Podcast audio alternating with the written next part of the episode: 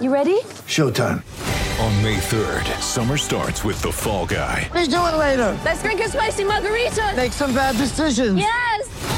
Audiences are falling in love with the most entertaining film of the year. Fall guy. Fall guy. Fall guy. That's what the poster said. See Ryan Gosling and Emily Blunt in the movie critics say exists to make you happy. Trying to make it out? Nope. Because I don't either. It's not what I'm into right now. What are you into? Talking. Yeah. The Fall Guy. Only in theaters May 3rd. Rated PG-13.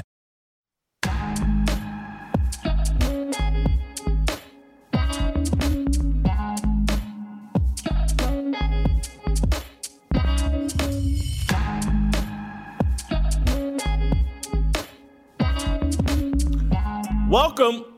Welcome to Fearless with Jason Whitlock. I am Jason Whitlock, your host. Uh, happy Tuesday to you and yours. Uh, we're getting well into the work week, and man, uh, we have a great show uh, planned for you today. Uh, we're going to start with a bang. Uh, Brett Favre's attorney, Eric Herschmann, is going to join us. Brett Favre has filed lawsuits, defamation lawsuits against Shannon Sharpe, Pat Mc- Pat McAfee, I believe uh, Shad White, a politician in Mississippi.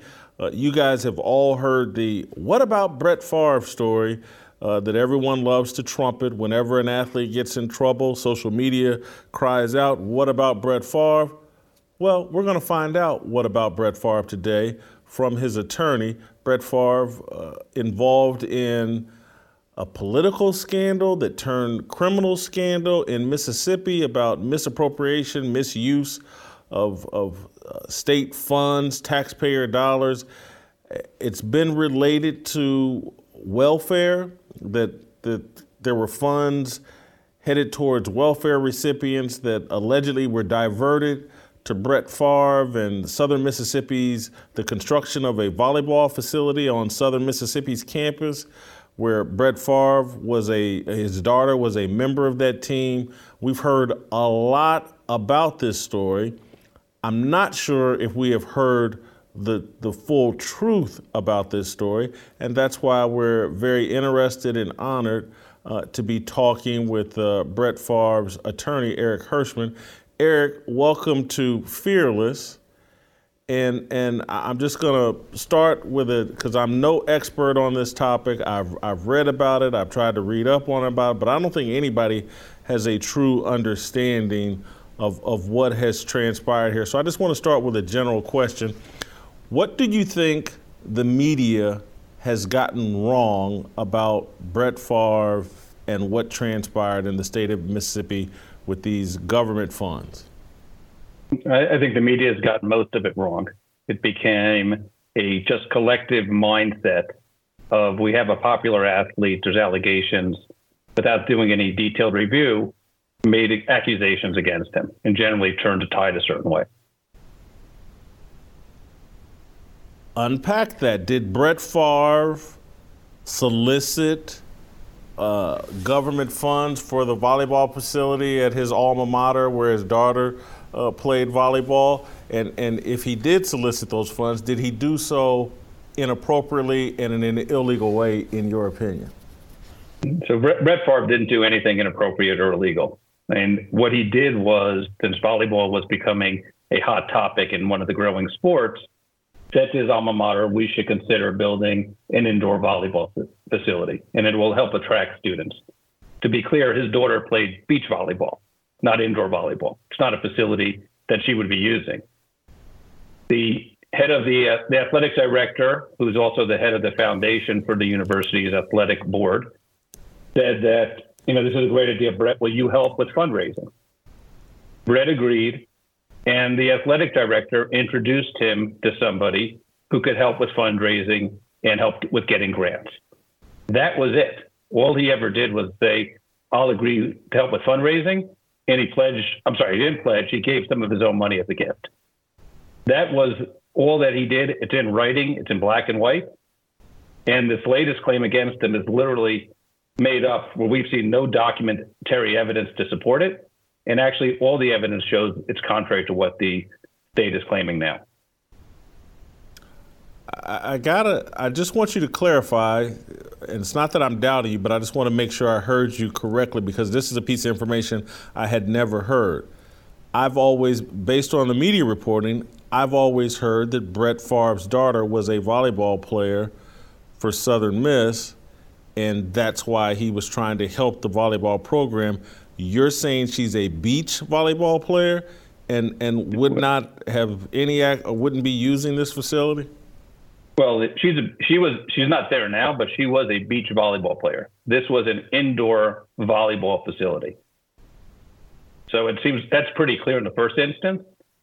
And to start with that, just to give you an idea of Brett Favre's commitment to his alma mater, he also suggested that the school try to build an indoor indoor football practice facility to attract Deion Sanders' son, who was a top recruit, and said he's looking at schools that have indoor facilities, and it would be great if Southern Miss had one. So clearly, his daughters aren't playing Division One football, and yet he also su- suggested that as well and tried to help with the university that way. So the smoking gun in all this seems to revolve around some text message exchanges where Brett asked someone, uh, I think it was a woman, I can't recall her name, but like, would people be able to find out that I solicited this money or where the money came from? Can you explain that? Sure. That has nothing to do with the volleyball facility. Nothing at all. Brett Favre was asked to do some promotional videos, and he was getting paid by a not for profit. So, like most celebrities, they prefer that when they get paid from various sources, it's not disclosed, and especially they don't want it out there for not for profits. That had zero to do with anything else. Solely, as you, I'm certain you know, when not for profits, I've been involved in not for profit boards. When it comes to celebrities, they prefer not be publicly known who's paying them. That was it. And he did work and got paid for that, for that work. Is that is this the group that paid Brett like a million dollars for radio advertisements? They paid him for radio advertising. He did the radio advertising. When he first found out that the not for profit was using funds that were supposed to be for welfare recipients, he voluntarily returned all of it. After he returned it, and the state got all the money back, even though he had no obligation, no lawsuit against him, they sued him for the same money. And that's the first complaint that they brought, which we moved to dismiss, and they dropped all those allegations altogether. And so I've read numerous times over the last year, year and a half, that like there was problems getting the money back from Brett Favre. That's untrue?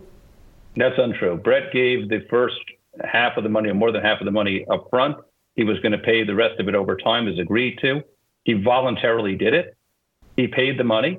And six months after the state got back every dollar, and they admit the state auditor applauded, in his words, Brett Favre for his efforts to return the money. He said, We have no records. We've seen no records indicating that Brett Favre knew that any welfare monies at all were involved. He applauded him publicly for doing it.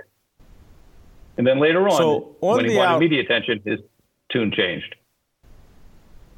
So on the outside, people have this perception of Brett Favre and other celebrities, like, hey, if he's got to return a million bucks, just cut the check, go to Cash App, do what a PayPal, whatever, just give him the million bucks. He's got so much money, just give him the million bucks. And, and so that's where it raises an eyebrow for an outsider. Like, oh, why did he have to make payments? And and again, this isn't me casting aspersions. This is just me trying to understand, and for the average person to understand why he would have to make payments. Is is he not as wealthy as we think? Well, I don't know if he's as wealthy as he thinks, but he did work and got paid for the work, and he paid taxes on that money. So remember, if he got a million dollars, he's not going to have a million dollars after he pays taxes. And last time I checked, people are allowed to get paid for their work. So this was a voluntary thing, which is why initially the state auditor thanked him. It was admirable that he did it when he wasn't legally obligated to. He found out that there was an issue. He said, no problem. How did he and, and this is where I'm sympathetic to Brett because the other things I've read is that he worked with the governor of the state of Mississippi. He, he worked with elected officials, politicians. He's a former football player. I don't know if it's his expertise when the governor or other elected officials are saying, hey, you can get this grant money. I'm not sure if it's a reasonable expectation for Brett Favre to know where this money's coming from. He thinks it's coming from the state, and he m- makes the assumption wherever it's coming from, it's coming from a good place. I- is that not fair to assume? I, I know me as a broadcaster and a former journalist or whatever, if the governor was saying, hey, you could get grant money or elected officials were, I would just assume it must be coming from a good place. You're 100% right. Jason, you're 100% right. This case is, and I was a prosecutor, this is the craziest case I've ever seen. This is a claim that there was a fraud in which the state, the state agency, transferred money to another state agency to build a facility on state property that's now owned by the state, which was approved by the governor, the board of directors of institutions, state employees, lawyers were involved, and the attorney general for the state of Mississippi all signed off on it. And for some crazy reason, they think Brett Favre is responsible for how the state spent its own money. That, that's literally what happened. He never got a penny of this money. That, that's what's most fascinating. And the governor and everyone else arranged it, organized it. And they're the one that introduced him to this woman, Nancy New. He didn't have an inter- a relationship with her beforehand. And so I reached the conclusion that perhaps there's some political corruption within Mississippi, that politicians are misusing funds, which seems to be commonplace, uh, and they build pork into whatever legislation they pass, whatever initiative they pass, they build pork into it, they get all the, and then they dole out the money however they see fit. But this seems like political corruption, and Brett Favre is being used as a scapegoat or a distraction rather than focusing on perhaps corrupt politicians. Uh, um, I don't want to use the term corrupt politicians. I will say this there is no question that there was mismanagement of Mississippi state funds by state government officials. Brett has become a distraction because he is well known and they were able to deflect attention away from themselves and towards him. And in our view, that's 100% incorrect. And I will tell you this we've tried to find, and we've been unable to, any circumstance in this country in which a governor appoints the state order, auditor, which is what happened here. Governor Bryant appointed Shad White as state auditor. And then Shad White says that his boss, who appointed him, was a whistleblower in relationship to misspending of state funds. We can't find another circumstance remotely like that. And I'm pretty confident that it's never existed before.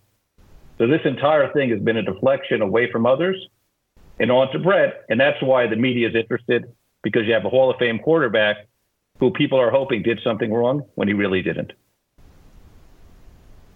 And so at this point, I, isn't there an ongoing investigation and some people have been indicted? And is there any jeopardy or fear that, that Brett Favre will face criminal charges? None whatsoever. I mean, the, the written evidence is so overwhelmingly clear that Brett did nothing wrong. It's hard to describe. This entire premise for which the state is now suing him in relationship to the volleyball facility is that he supposed, supposedly verbally agreed that he would fund the facility. It doesn't say amounts, they don't say with whom, they don't say time period, they don't say anything. And all the written documentation that they didn't make public and they withheld that we've gotten hold of now shows that it's just the opposite.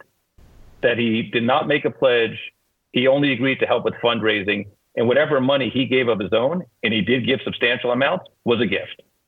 That's it. And for that, they're trying to sue him to recover their facility that they currently own. And so I don't think I've seen that point brought out or pushed. I, I haven't seen in the media. You're contending Brett Favre contributed money out of his own pocket to this volleyball uh, facility and not a small amount. That's correct. That's Do you 100% care correct. to share how much he? Can you tell us it's, how? It's north. It's north of a million dollars that he's contributed. So the idea of after when the volleyball facility had a shortfall, he's the one that committed in writing to make up the differences. He gave donations of various things that have value as well, but he's given a million dollars of his own assets to this facility, and for which he's got nothing. Remember, he didn't get naming rights. He didn't get anything literally nothing out of this other than doing what he had done in the past, which is support his alma mater. You're arguing today he gave a million plus dollars to this facility in cash and assets. And how come this hasn't? I, when did he do this? After the controversy? Before the controversy? Yeah. The- the- He he did he did almost all of it before anything came out. He gave some of it in the very beginning. He gave memorabilia and other stuff as well, and he signed things and raised money for the university, which he's done in the past. And then he gave cash. And you know, anyone who's ever done fundraising, the way you do fundraising is you go and solicit people. And he's gone. Besides, people talk about you know the state facility. He went to others and solicited to get money donated to the university. That's what you want your alumni to do. And that's what he did. The problem is that's not juicy for the media. So you had Shad White ch- completely change his tune from saying, we applaud Brett. He had still no evidence that Brett had any knowledge of it to all of a sudden saying Brett knew about it. And we haven't seen any piece of paper at all that supports that. And what's one of the reasons that Shad White's been sued for defamation in his individual capacity. To be clear, Brett is not seeking one nickel from the taxpayers of Mississippi for the defamation. He's suing Shad White in his individual capacity. And he thinks Shad White should pay He's also- for the damages for his reputation. He's also suing Shannon Sharpe and Pat McAfee. I, I want to play a clip from Shannon Sharpe, I believe, on his show Undisputed. And then I want you to explain to me in a lawyerly fashion why you guys and why Brett Favre is suing Shannon Sharpe. Let's play the clip. Well, I don't think none can tarnish it because if you go back and look at his history when he played in the NFL, they should have tarnished it already. I talked to people that was in the room when Brett Favre went into the Hall of Fame, and nobody mentioned about text messages that he sent to that jet masseuse. Mm. Nobody mentioned anything about the addiction that he suffered from. But yet, T.O., they brought up everything. Can you imagine if T.O. would have had an incident, incidents like Brett Favre off the field? T.O. still, to this day, right now, would not be in the Hall of Fame. Yet they walked right past it like Brett Favre did nothing. That is true. I The- give you that. The problem that I have with this situation, Yep. you got to be a sorry mofo mm. to steal from the lowest of the low. Skip, they, the, Mi- Mississippi is the poorest state in our country. it is. Its citizens. So if they're the poorest state, Brett Favre is taken from the the uh, the, uh, uh, the underserved. You made a hundred plus million dollars in the NFL. And they talk about what he didn't know. This is what Brett Favre texts. If you were to pay me, is there any way the media can find out where it came from and how much? So if you gotta ask if you gotta ask this question, is there any way the media can find out? You already know you're doing something wrong.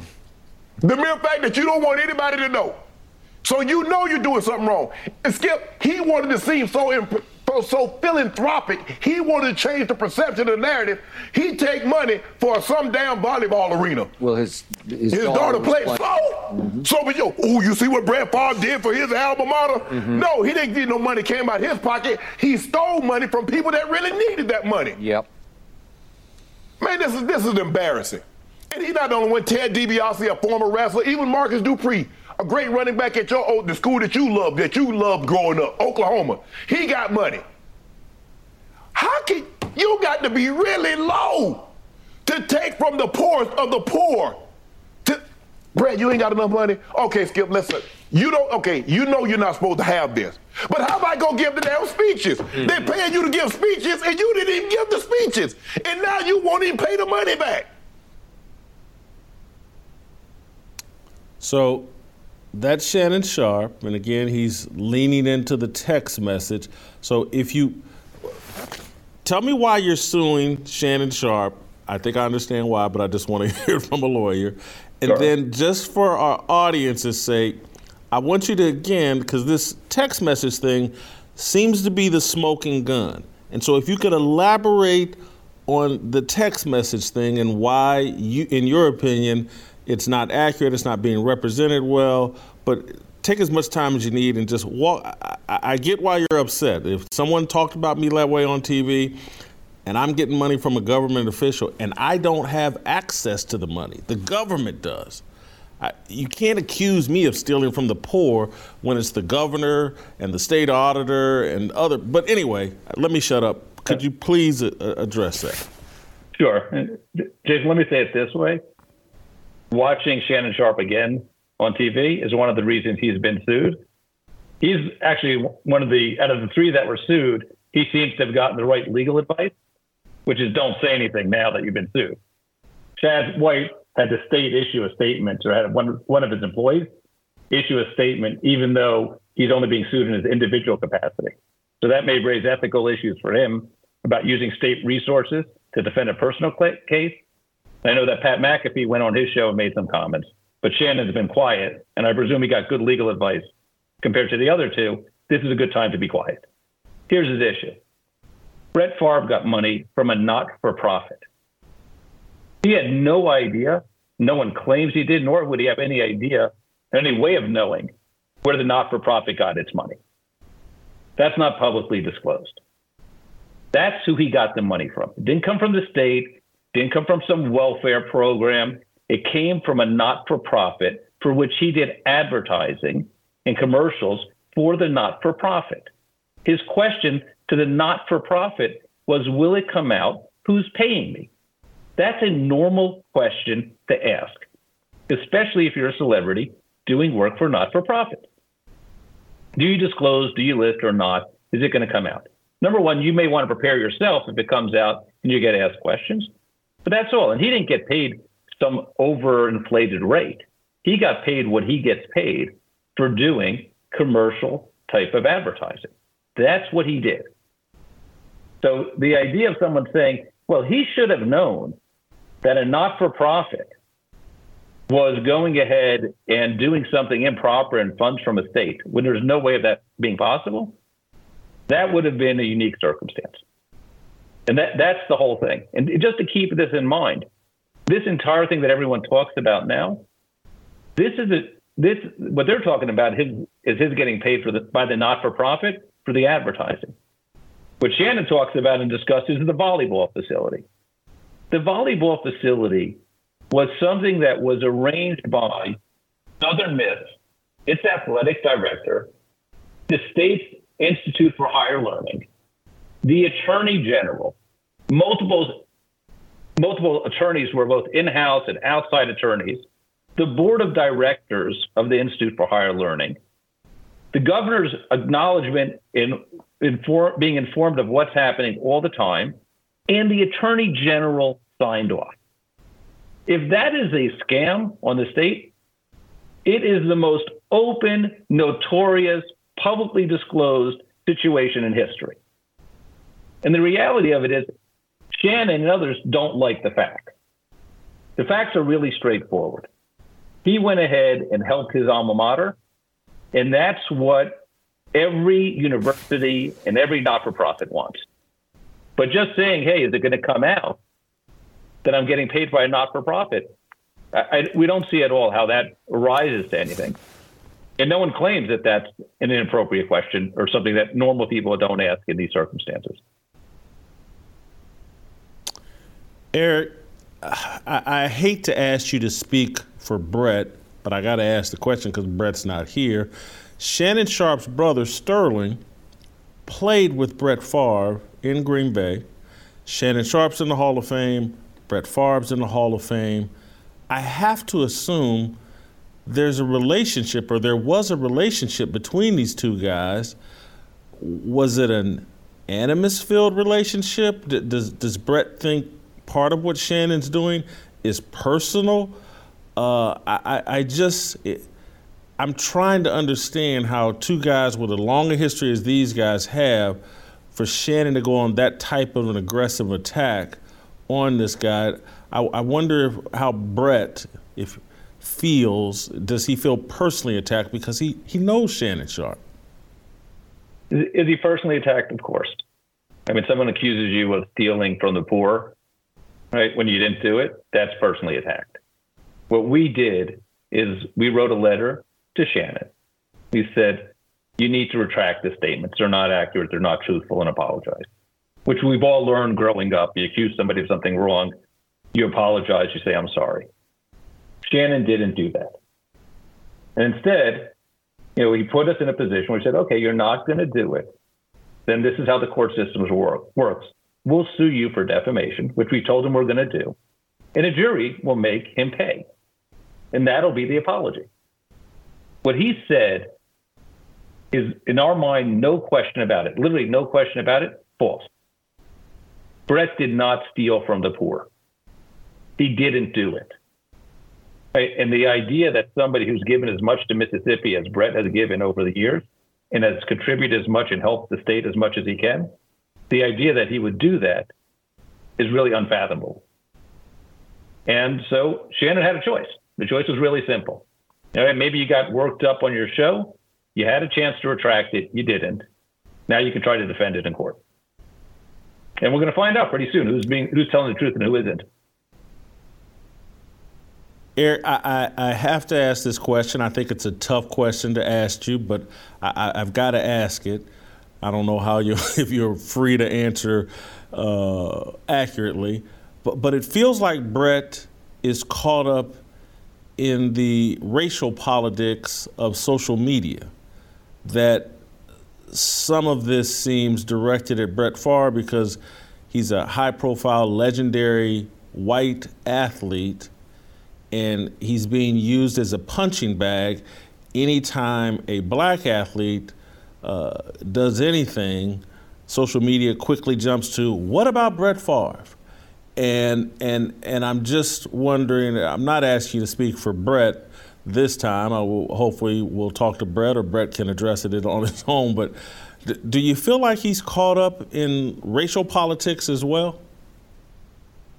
I don't know if it's per se racial politics, but he's definitely caught up in the race social media game that's going on. I don't know what T.O. had anything to do with Brett. Whatever T.O. did in his life, he did.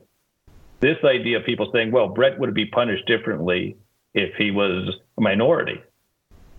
I don't know how anyone could say that with a straight face.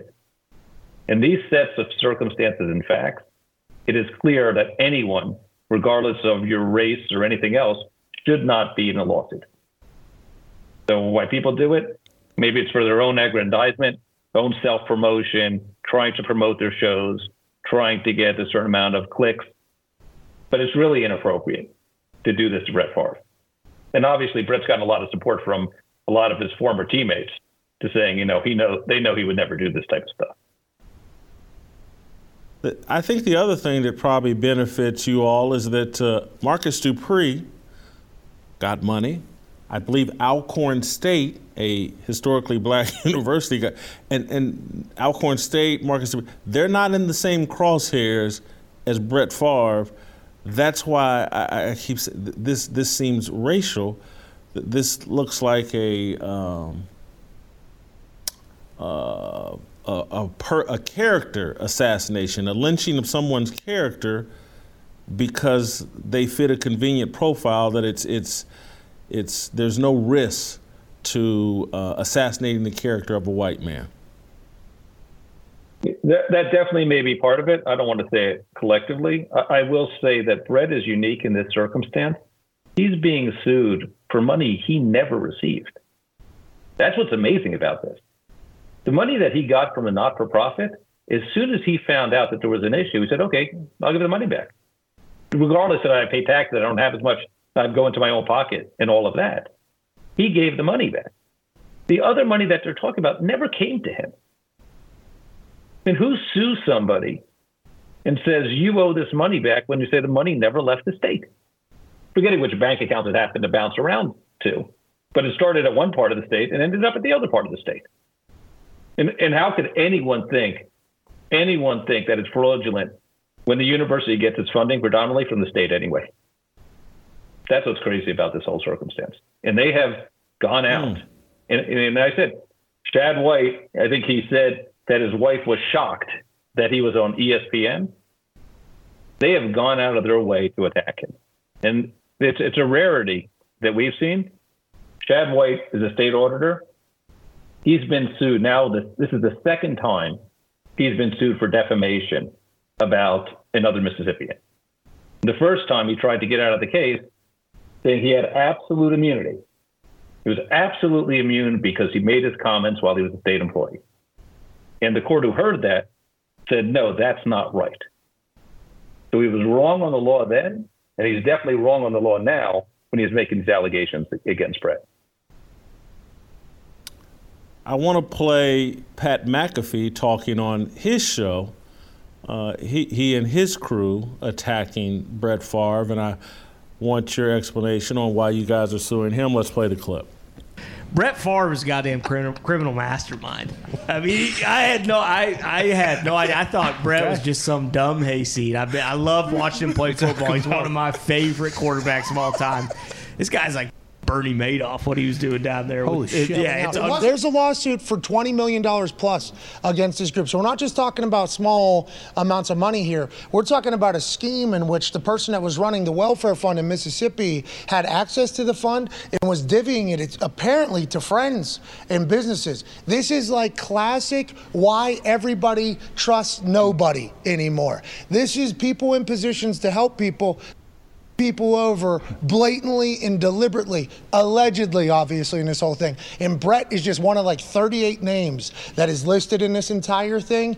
And it is all bad, AJ. It is all bad. I mean, it is not good at all. Which everybody says Mississippi is like the poorest group. I was in Jackson, Mississippi, driving around there, probably seeing there's there's no reason for the government to be taking 20 million dollars out of that place. Yeah. You know what I mean? I mean that is not at least yeah. 20 million. Who knows how much more? But this is like the problem with the world almost, isn't it? I mean, this is really bad. Really bad. Yeah. Like yeah, it's Man, and there's a lot of people involved, right? You say 30 some people? Is that how 38. many people in the yeah, lawsuit? 38. I think it was 38 wow. people listed in the lawsuit. This is all alleged, and obviously yeah. we don't know what's real, what isn't. We've seen text messages, there's more fraud. And the way the story lays out is like there was one person that was put in a position of power who probably flexed that position of power, by the way. Whenever they would talk amongst friends, remember this guy runs this, or I think it was a guy, and I think it was a lady sure. who was the head of the nonprofit. This guy runs this fund for the government. He's a big deal. So whenever he speaks, think about how you guys should be doing it this way, you guys should be doing it this way, just how matter of fact that person lived. Just so um, automatic respect because of who this person is, the position they have.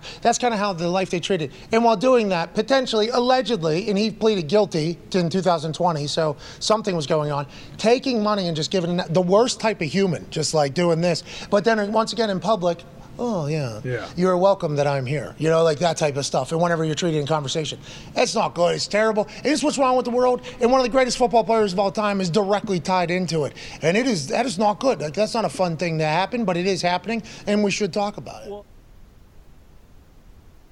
Brett Favre is Bernie Madoff. Your your response?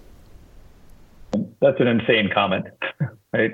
I mean, it's obvious when you listen to Pat McAfee he never read any of the complaints. He didn't read the motion to dismiss. He just decided to get on the show and try to get as much attention as he could. And he accuses Brett, so we're clear, about stealing from the poor in Mississippi. It wasn't in that clip, but that's what he has said. So he, contrary to what Shannon Sharpe, who was probably told this is a good time to keep your mouth shut, decided to go on and speak again and make a joke that he doesn't have a lawyer and that his wife says he's really terrible about apologizing. Well, I guarantee you the jury in Mississippi will make certain he learns how to apologize. It's going to cost Pat McAfee millions of dollars. And if it bankrupts him, then he will have learned his lesson about you don't try to promote yourself by inappropriately and improperly attacking somebody else. He's gonna he's gonna learn Let's, a lesson the hard way. Wow, you you Do you think this is going to cost him millions of dollars? Yep. Let, let's let's play the clip that uh, Eric was re- referred to here. This was Pat McAfee responding after the lawsuit was filed. I'm getting sued by Brett Favre. What? Yeah, we made it, boys. Hey, You're right. Take a bow. so I would like to let the New York lawyers that wrote me two letters before this thing got announced. First letter was, "We would like you to go back and erase every single video that has Brett Favre's name mentioned in it from your YouTube library, your Twitter library, and everything else. This is a warning shot, pretty much. So I looked at that. I said, that is hilarious. Of course, we're not doing that. Put that down, move on with my life. I would like to let everybody know the quotes that were in that lawsuit were certainly accurate. But there's one word I believe that was said often on this particular program, if you were to watch it all, and that would be allegedly. That's right. Our job is to report the news. Allegedly, what was going on down in Mississippi with Brett Favre, the man who is suing me for money and for defamation, was being reported on this particular program because we owe the sports media world our coverage of it. Mm-hmm. We take our job seriously as journalists.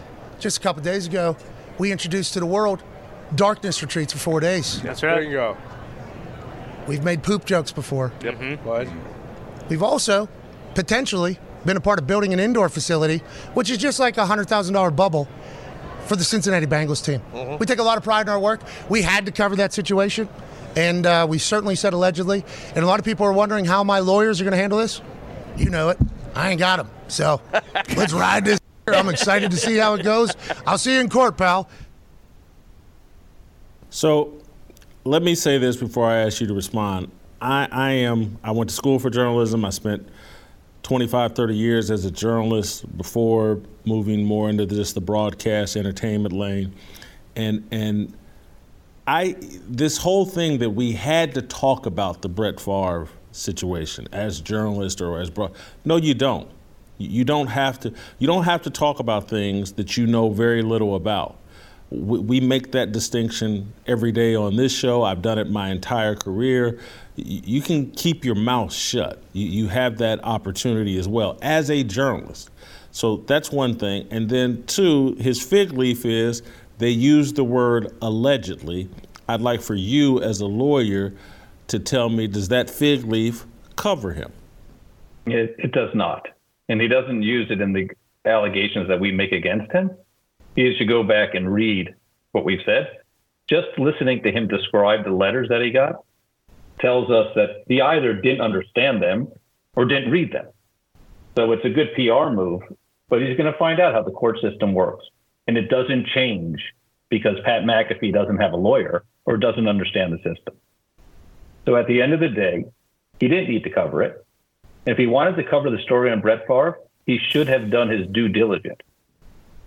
If he wanted to say, hey, they're alleging this and here's what it says in a complaint, or here, here's what someone publicly has said, he could have done that.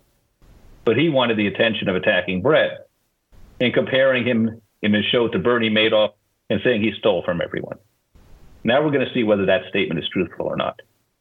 My belief is it is not. And I've tried cases around this country. We're going to see how quickly Pat McAfee learns how the court systems really work in this country. And we'll see if he wants to go pro se. I'm all for it. Let him try that. My guess is he's going to get a lawyer and someone's going to try to come back, figure out how he needs to behave and what he should be doing. Eric, I I I, I gotta say I'm I'm on Brett Favre's team just because I just have never seen uh, what what we've seen here. And again, I thought about the story in real time when it first started making news, and I chose to pull back because I'm like, this is politics.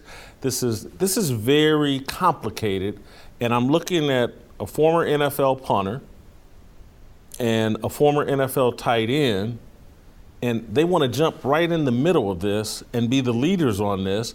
And I just think they let social media trick them into getting way out over their skis. And and I I I feel sympathetic for Brett just because he had a really, really strong reputation. And, and again, that doesn't mean Brett didn't have problems in the NFL. We know about his early in his career and, and some problems with drugs or whatever, but Brett was a pretty beloved, respected figure. And so I think you guys are going to be able to prove beyond a reasonable doubt that, that this story and the way it was handled did real damage to his reputation. I would imagine he's not getting the kind of endorsement opportunities and speaking opportunities that he used to get. And that's why I believe if you guys are proven right, it is going to cost these guys some serious money because there has been some serious damage done. That is exactly right. He has had his reputation trashed. Everyone comes with baggage in their life at different times, and we all go through things. But they have gone about trashing his reputation for no reason whatsoever. And he literally did what every charity I've ever been involved with wants people that are committed to them to help go out and raise funds. That's what you want. Southern Miss doesn't have the same money as Ole Miss. They don't have the same reputation. They don't have the same endowments. They don't have the same benefactors.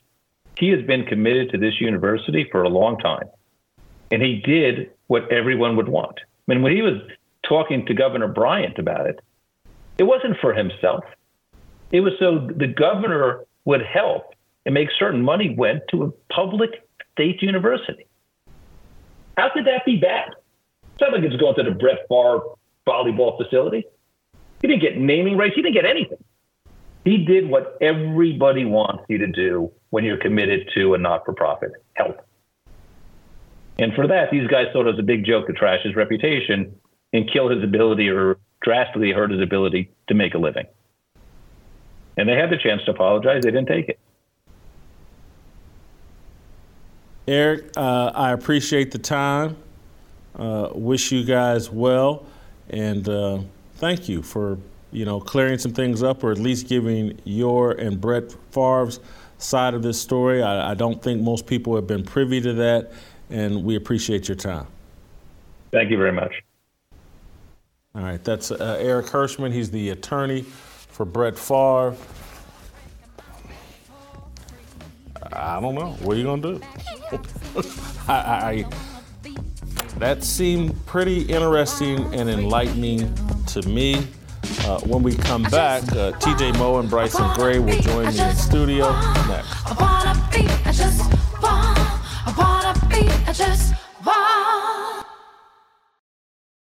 Atheists, the secular world, the culture uses our imperfection, our sins to take. Shut up. You you're you can't stand on truth. And if all it was was imperfection, it eliminated us from standing on truth. This would be a very quiet place. I'm trying to be as loud as I can and as transparent as I can to try to inspire other men. We know you're imperfect. You know you're imperfect. God's grace and mercy, mercy gives you the right to stand on his truth and to speak that loudly into the culture. We, we have to do that. You can look around and say, these guys have taken over everything. They own the CDC, the NIH, they got the president. Is transgender surgery for children? Colleges today are nothing but leftist indoctrination centers working fully against the Bible. What's the alternative? So you're going to stop fighting today and you're going to let the government raise your kids? And you're going to turn around and let them chop off your 12 year old daughter's breasts and let them sterilize your son and tell him that he's a girl, and you're going to let them make the Bible hate speech, you're the last line of defense here because nobody else is going to do it, and God's going to walk with you. This is literally worth dying for. Absolutely. I'm telling you. So it's like everybody, that's a nice little metaphor. This is it. If there's a hill to die on, this is it. The Overton window has been moved right in front of our children's bedrooms. And there are all types of people that are trying to climb up in the ladder.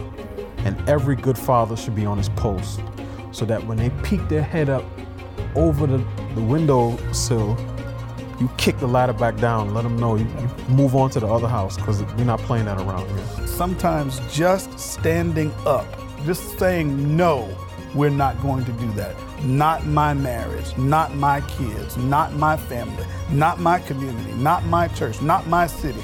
Just declaring that, that's victory enough in prepping his disciples. He tells Peter, he's like, listen, Satan desires to sift you as wheat, but I've prayed for you. We're gonna face some ups and downs in life, and we're not gonna always get it together.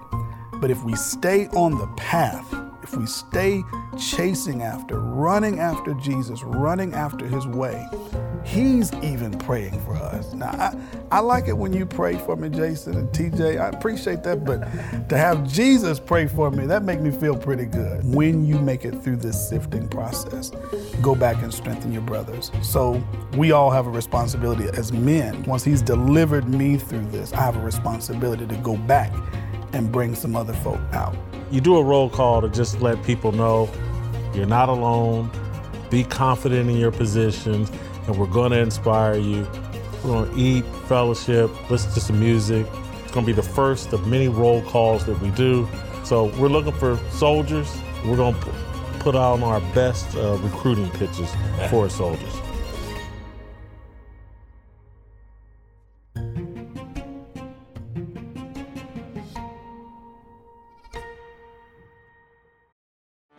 Get ready for the greatest roast of all time the Roast of Tom Brady, a Netflix live event happening May 5th. Hosted by Kevin Hart, the seven time world champion gets his cleats held to the fire by famous friends and frenemies on an unforgettable night where everything is fair game. Tune in on May 5th at 5 p.m. Pacific time for the Roast of Tom Brady, live only on Netflix. All right, welcome back. Uh, TJ Moe, Bryson Gray in studio with me. You guys know I love to have people in studio. Round of for these guys. Uh, awesome. Uh, thank you guys. And uh, Larry Johnson, uh, coming from, I believe, Florida, still in Miami. Larry Johnson here to help us talk about a couple of different topics I want to get into. Rihanna's uh, Super Bowl performance and uh, Damar Hamlin's uh, appearance in a jacket uh, that Adrian Peterson has described as blasphemous, and other people were, were shocked by. But let's first start with uh, Rihanna's Super Bowl performance. And I brought Br- Bryson in, I asked Bryson to come in because I know you were critical of it or critical of the reaction to Rihanna's performance. Yeah, I mean, the performance wasn't that bad, right? But the culture has gotten so demonic that we view not that bad as good. You know what I'm saying? Evil is still evil. So when I saw a lot of popular people on the right say this was a good moment for culture, Rihanna performing on Super Bowl is a good moment for culture. Performing songs, sex. Every song almost was about sex. The first song was "Be Better Have My Money." I, I won't even say the literal title of the song. And we call that a good moment for culture. So when I say stuff like that, I have to call it out. Like, I agree, Trump's response was cringe. It wasn't the worst performance ever. But even from a creative aspect, that was mid. That was a mid performance. People can say it was because she was pregnant. She stood there lip syncing 90% of the time. Um, it, it, it, was boring. It was, it, it, was sleep. I almost fell asleep while singing it when I was on a plane. Um, Prince was way better, and Prince is sort of degenerate. So I'm not even saying this purely from a Christian perspective. I just think it was mid. Uh, but when I see conservatives saying it was a good moment for culture, conservatives were not passing the vibe check. I think I even saw Candace Owens say, "This is how you win culture." Rihanna is how conservatives win culture. what? How? She's an LGBT sex out of wedlock, by the way. She's she's pregnant without being married, um, and she's a degenerate. She's just a she's she's, she's an abortion advocate. Abortion advocate. She's a well-known harlot. Um, I mean, I, I, just I just don't I, I don't understand it. Uh, Larry, what did you think of uh, Rihanna's halftime performance?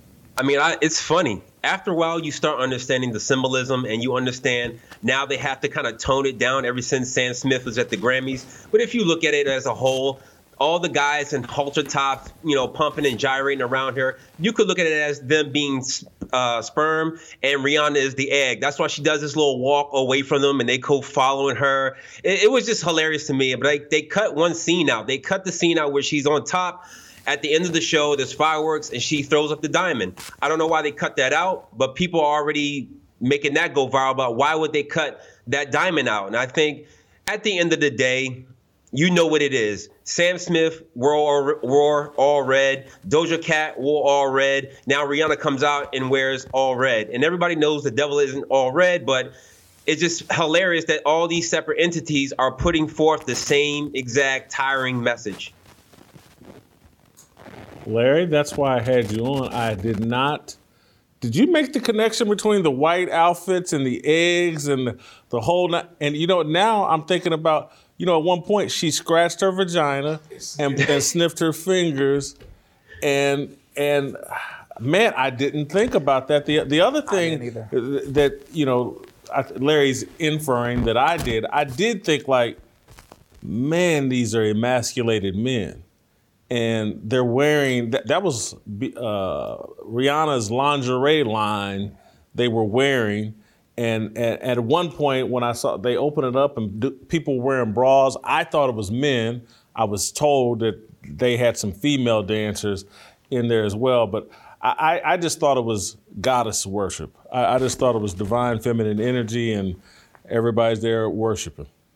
Yeah, I agree. I think it was disgusting. But I didn't think about how he said it. He gave me a different perspective that, that I'm about to look up also to make it worse. Because at first I was still saying it- it wasn't that bad. But he he actually made it sound worse than what it was. So now I got to think about that. Uh, TJ, there, I don't think there were any white people involved in the performance. Uh, the NFL, for uh, there's no white people allowed in the NFL uh, outside of quarterbacks, uh, head coaches, and water boys. And so that, this is what we have going on. The, we're two years in a row leaning into the hip hop thing, and there's only one rapper, hip hop artist, Eminem. He was there last year. We used up the white guy, so we've moved on now. We're out of people to choose from. Yeah, I did hear uh, what shot one of my friends with Bryson your take of how they just lower the standards, and and you one of my very good friends uh, in our text thread said, "Yeah, Rihanna was okay, but I like last year's much better," and, I was like, "Dang, uh, Snoop was." Crip walking, Walking, gang banging. throwing up the gang signs, and you know the, the most degenerate rappers in the world.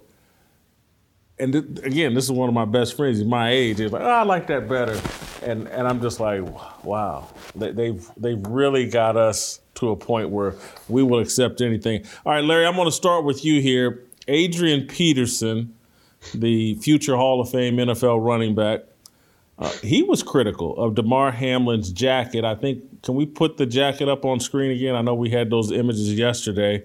And so, uh, one of the first, when I saw the jacket, Larry was one of the first people I reached out to uh, as someone who could perhaps interpret what's going on with Damar Hamlin and this jacket he wore at the Super Bowl. Larry, what do you make of this? Uh, it was part of a uh, stadium collection from the art, the uh, Japanese artist Takashi Murakami. He was the guy who designed Kanye's uh, elaborate Jesus piece chain. And in this particular collection, he made shirts and pants that went with the mottos "Cash from Chaos," "Demon," "Satan" on one of the shirts, and this jacket was one was part of that collection. It's just blasphemous, and especially when, like I said before, these entities are all coming together. Uh, fashion, music, and sports, and everybody right now is taking a piece of Christianity, and more or less they're taking a piece of uh, Jesus Christ or Yahusha is what I call them. So it's kind of it's it's blasphemous at the same time, but at the same time, you know, this has to come to the forefront in order for us to know who is really controlling this world and what spiritual energy is evolving in these last days.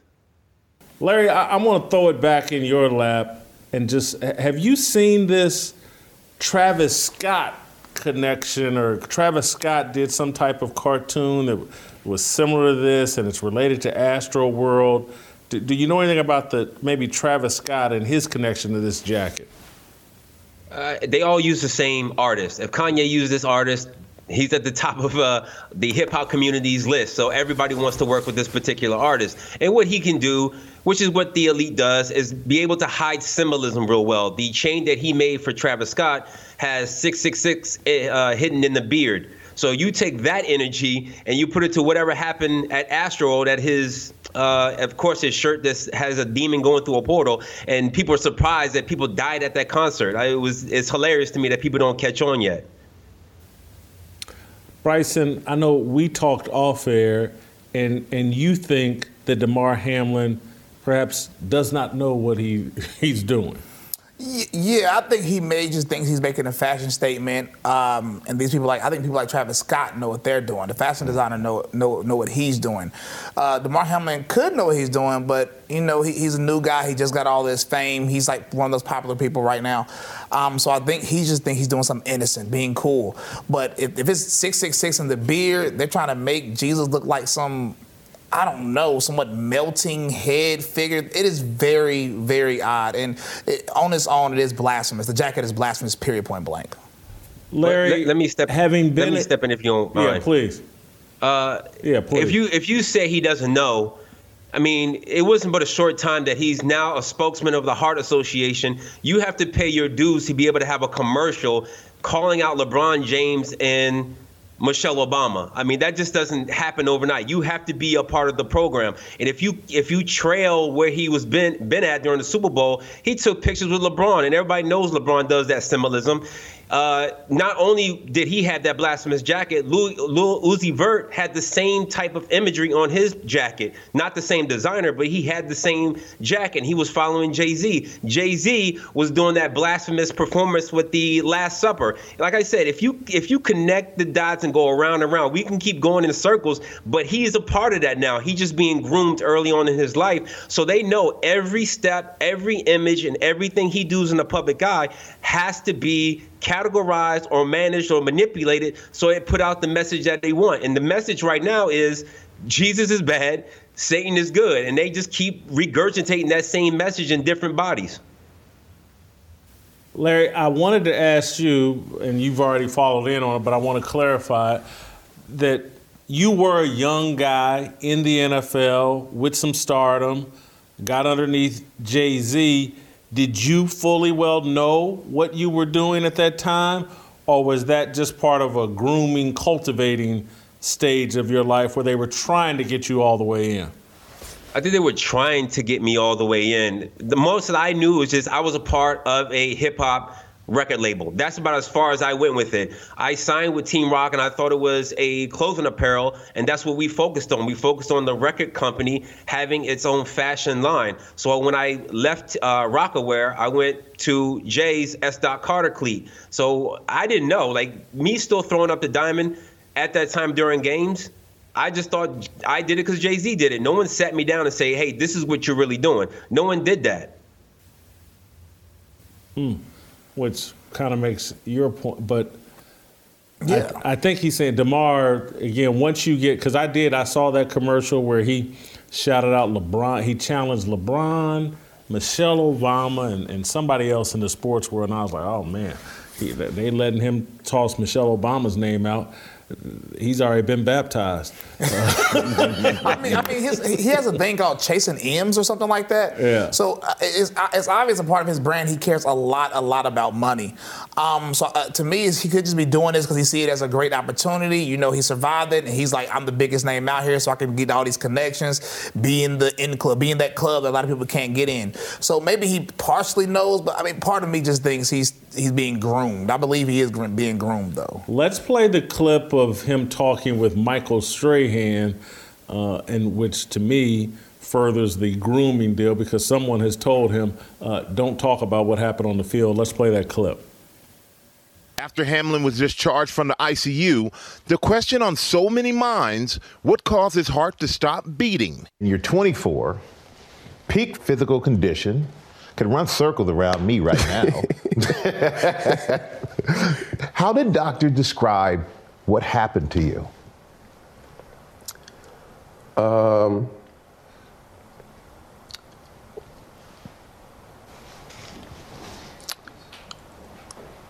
um, that's something I want to stay away from. I know from my experience at the NFL, they do more tests than anything. And in the course of you having your physical, did anybody ever come back with any, say you had a heart issue or anything that was abnormal? Uh, honestly, no. Um, I've always been a, a, a healthy, young, fit, energetic, uh, you know, human being, let alone athlete. Um, so it, it was something that was just that we we still processing, and I'm still talking through with my doctors just to see what everything was. Uh, Larry, I'm going to start with you. Why is he reluctant to answer this question? He should not have just done the interview. It just it, it just it was it was horrible to sit there with that long pause and had to think of an answer where they could just cut or just hey give this this blanket statement and then go on about your business he literally just dug a hole bigger than it needed to be but he was quick to answer like oh the the the assistant medical guy he oh he's my savior i owe him my life. And then when he asked him the question he, he stuck like they don't have commercial breaks or editing with that. I think the whole thing was a, a show it's all it's a scam and i i just never believed anything really happened to him on that field. And they just every day they prove that there's always something else behind what he what actually happened to him. Mm. we went full tinfoil here. Not that I disagree, but we went Alex Jones here. Uh, and TJ, I'm gonna drop that in y'all's lap. Your thoughts? so obviously it was interesting um, because he is right. When they're shooting these, they can they can retake, they can redo the scenes. Like mm-hmm. I mean, I mean, we're doing this right now. We, we know what can happen uh, because you know. But at first, you know what I was thinking. Um, the obvious reason for it that uh, you know a lot of people don't like to say that jabby jab, that juicy juice that Fauci out, the clot shot, that Trump bump. you know, you know I, I, I, think if anything, it has to do with that. But I do find it interesting because, like he just said, they, they could have cut. Mm-hmm. They, they knew that sounded bad. It was going to create a lot of suspicion. So maybe that's a part of the agenda. Maybe it's something deeper and bigger going on. So I, you know, I don't know. Why not answer, TJ? Some of it might be the mystery that you've talked about. Same reason you put his hoodie up and didn't want anybody to see his face. The, the faster we find out what happened, the faster we move on from him. And he doesn't want that. And so I think he was primed in that way. Because um, you could easily say, we're still trying to figure that out. We're still running tests. We're going to monitor me for another few months and just see can, can we get my body to a place where it's faltering? He didn't do any of that. And so the mystery's there. He is the reason I hate when we use people who didn't do anything but had something happen to them and turn them into celebrities. We did this with the Parkland survivors. Somehow you're a, a, survivor of a shooting if you were on the other side of the school when somebody else got shot. This David Hogg guy has become a Parkland survivor, and he's the guy who's leading the charge in gun control today. You, you didn't. You've done nothing. You, you, Damar Hamlin did nothing. His body kept him alive and a lot of qualified people, and suddenly he's a spokesman. For what? What qualifications do you have for this? And so it's a mistake putting people like this on television to speak as if they've done something or accomplished something or have any sort of qualification to be speaking on the questions we're asking them. And I think, and Larry, I'll let you go on this note. I want you to comment on this statement, then we're going to let you go. But I, I think what TJ's talking about is the it's Satanism in terms of faith, religious faith, faith in Jesus Christ is about victory, and Satanism is about victimhood.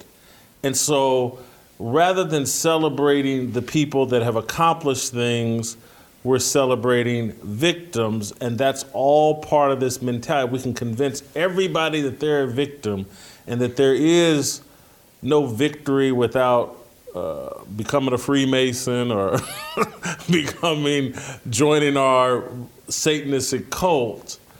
Uh, you know, we don't tell people like, you know, Jesus and religious faith is all about victory. I, I just see this as an extension of Satanism. Uh, you are absolutely correct. It's funny that you mentioned Freemasonry because one of their heroic stories is about Hiram Abiff. And they take Hiram Abiff, it's a made up story, but they take it from scripture and the building of the uh, the temple with uh, Solomon. And what happened to Hiram Abiff, he was killed and hurt. And so everybody takes a knee around Hiram Abiff, which is why when we fall down and injured on football fields, all the players now, they take knees. They take knees around the player that's, that's fallen and hurting. So the resurrection thing, which all, goes all the way back to, of course, Egypt, in which where Freemasonry pulls a lot of their doctrine is from Egypt. It's just all of that. And in, in Satanism, you com- you're completely right. It's all about victimhood. Like today, will we even care about 50 Cent if he didn't get shot nine times? No one was t- checking for his raps. No one was checking for his music. He wasn't big until he was shot. And most rappers are like that. They're not. They're really not on top of the world unless they've been shot before. So it's it's it's a it's a regurgitating system that never really puts forth righteousness or uprightness. It's all fake. That's why you know Scripture says Satan masquerades as an angel of light. So, what do you think his messengers are going to do? Masquerading as if they're conquering, like the Messiah, the Messiah did. They're not conquering death. They've been put in positions to pretend they're conquering, and then we got to watch these long, drawn-out uh, rituals. And at the end of the day, we won't be we'll be tired of Damar Hamlin if he doesn't make it to the Super Bowl, if he doesn't make it to the Pro Bowl, and then he'll tell, "Hey, this would actually happen to me." By then, we got our heads looking up in the sky, looking for UFOs. Larry just and Larry, thank you for the time. Appreciate it. Great job as always. Larry just reminded me of the uh, Biggie song, "You're nobody until somebody kills you." Well, that's true. Right, so we got to get you out in the streets a little bit. I gotta get shot. That's right. or kill somebody like King Von. Uh, all right, so we're going to include Bryson in our approval rating. Let's go. Of Damar Hamlin. Let's get to our approval rating.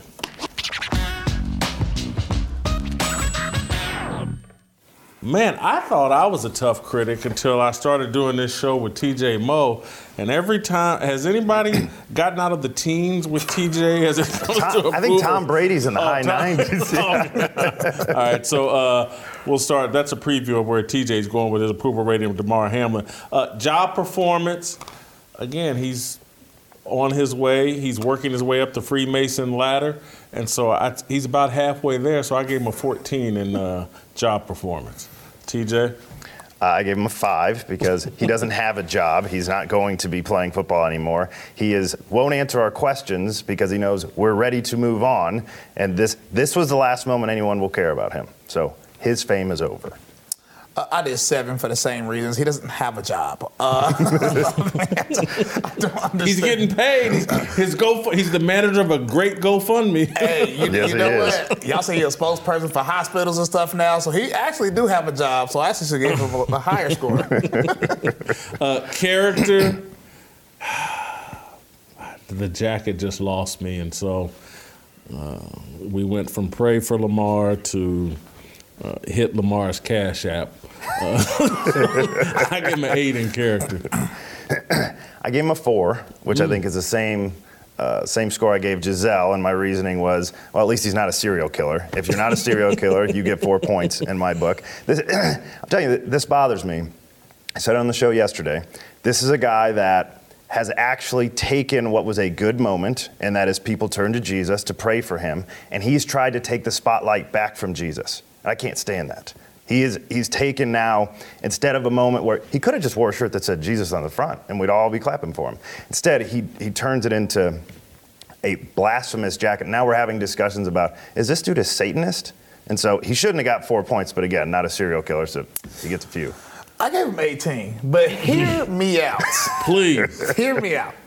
I gave him 18 because in a lot of his interviews, he he did he does try to mention mention Jesus and talk about Jesus, and I I still am not convinced he purposely wore something blasphemous. I think he's probably one of these lukewarm young Christians, probably don't know anything much about the Bible. Um, so nobody that's in the Bible would wear something like that.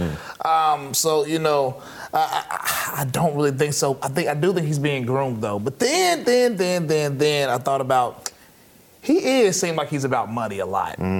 So I wish I could bring this down. I would actually give him a 10. I would actually have I would actually like to retract. Uh, authenticity. I don't think he's very authentic. I'll never get beyond the AFC playoff game or was it championship? I can't remember. Did they, they didn't play in the championship, did they? No. Where he- it's in the snow and he's behind this window and he's doing all those little hand signals. You can barely see him. He's covered himself up. He's not authentic. He's not comfortable with himself. I gave him a 10 in authenticity. Triple my score. I gave him a three, and he. I- I'm not sure he earned the three. This is this is a person who. th- This is the best advice that anybody, his mother, anyone that actually cares about him and his salvation should tell him. If you're trying to fit into the culture and be a Christian, good luck with that. And that's what his jacket was doing. Here, I'm cool, and so is Jesus. It's like mm, Jesus is a revolutionary. He didn't come here to be cool. And so, if you're actually proclaiming the name of Jesus, then people probably aren't celebrating you for very long. Mm. Uh, Bryson? I want to give TJ Moe a 55 on that one alone, just for saying what he said, because it was it was perfect. Uh, James 4:4, you can't be friends of the world and a friend of God. Uh, so I don't think he's I don't think he's authentic. I gave him a 10. Um, so yeah, pretty much same thing as you, but not after what he just said. I want I want to retract again, man. It factor. He still got some buzz around his name. He still, they, they made a big deal him attending the Super Bowl. People seem to be interested in uh, Damar Hamlin. So I, I gave him an 18 in it factor. Th- th- there should be a rule. I gave him a zero because that's the same it factor I have, and he's going to be as relevant as I am here in about a year. There should be a rule. Well, in a year, give him a zero. what what does it factor mean? We should define this. It's like to have any sort of it factor, it can't just be. You show up in a room. Is there some buzz around you? Are people interested? I'm I'm I'm not for celebrating the victims. Not my thing. What did you do to create it? You died on the field momentarily. Someone else saved you. If you want to celebrate that guy, he's got a bigger it factor than Damar. Zero Well, points. TJ would be unimpressed. If, I would rate myself if lower than this guy. If so I'm TJ just, and uh, Damar Hamlin were in a spades tournament, TJ would not be impressed. All right, go ahead. I gave, I gave him a 20 uh, because, I mean, who's more popular than Damar Hamlin right now? Um, he, he's on all the shows. Everybody's talking about him. Trending on Twitter. He gained millions of followers after the event. Um, just had an interview. Everybody's talking about the interview. Uh, even we're talking about him right now. So there has to be some some some type of it factor. So I gave him a 20. All right. All right, there you go. Uh, I've got him at candlelit, a 50. Uh, TJ has him at a dumpster fire. He's lucky to make double digits. Uh, Bryson has him at a 55 candlelit as well. All right, uh, that's it for uh, this. We're going to move on to uh, Delano. We're going to go out to uh, Washington, D.C. and talk to Delano. Uh, refresh my. Oh, Deion Sanders. Deion Sanders had some interesting things to say, and we're going to talk to uh, Delano Squires about that here in a second. You can email us and me, fearlessblazeshow at gmail.com. Delano Squires next.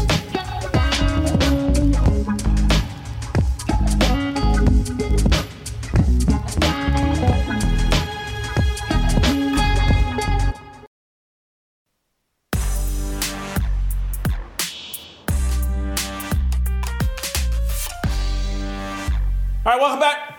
Let's roll out to Washington, D.C., bring in Delano Squires.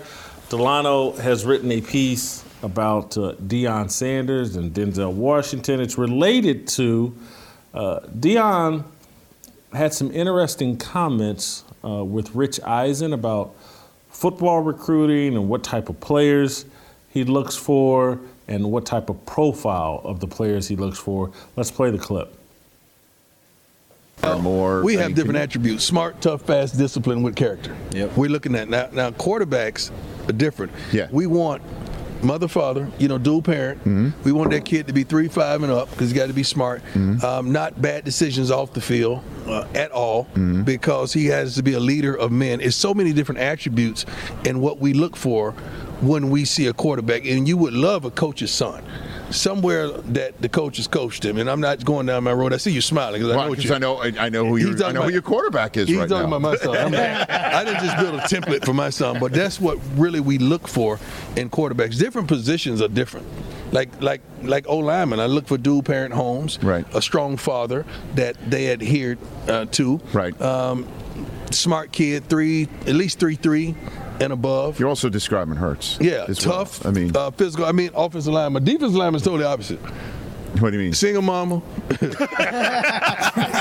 to get it. Uh, he's on free lunch. I mean, like, uh, uh, I mean, I'm talking about just trying to make it. He trying to rescue mama. Like, mama barely made the flight. Trying to get out the mud. I, I, and I want him to just go get it. I, I, it's a whole different attributes that you look for in different positions, and we have that stuff just chronicled. We know what we want, and we go get it. Mm. That's fascinating on multiple, multiple levels. When we sit around and talk about black quarterbacks in the NFL, and and you hear Deion talk about what coaches, because he's not the only one, what coaches are looking for, dual parents, two parent home, and we wonder why we've struggled at the quarterback position. We don't fit the profile, and only a black coach uh, could say this without getting fired immediately or having to issue a million apologies and uh, go through, you know, sensitivity training. But uh, Delano had a, a, a take on this as well. Delano, un- unpack your take. Sure, Jason. I, I, I talked about Deion. Uh, I referenced the video, and I said between him and Denzel Washington, um, these are two black men who understand the importance of family.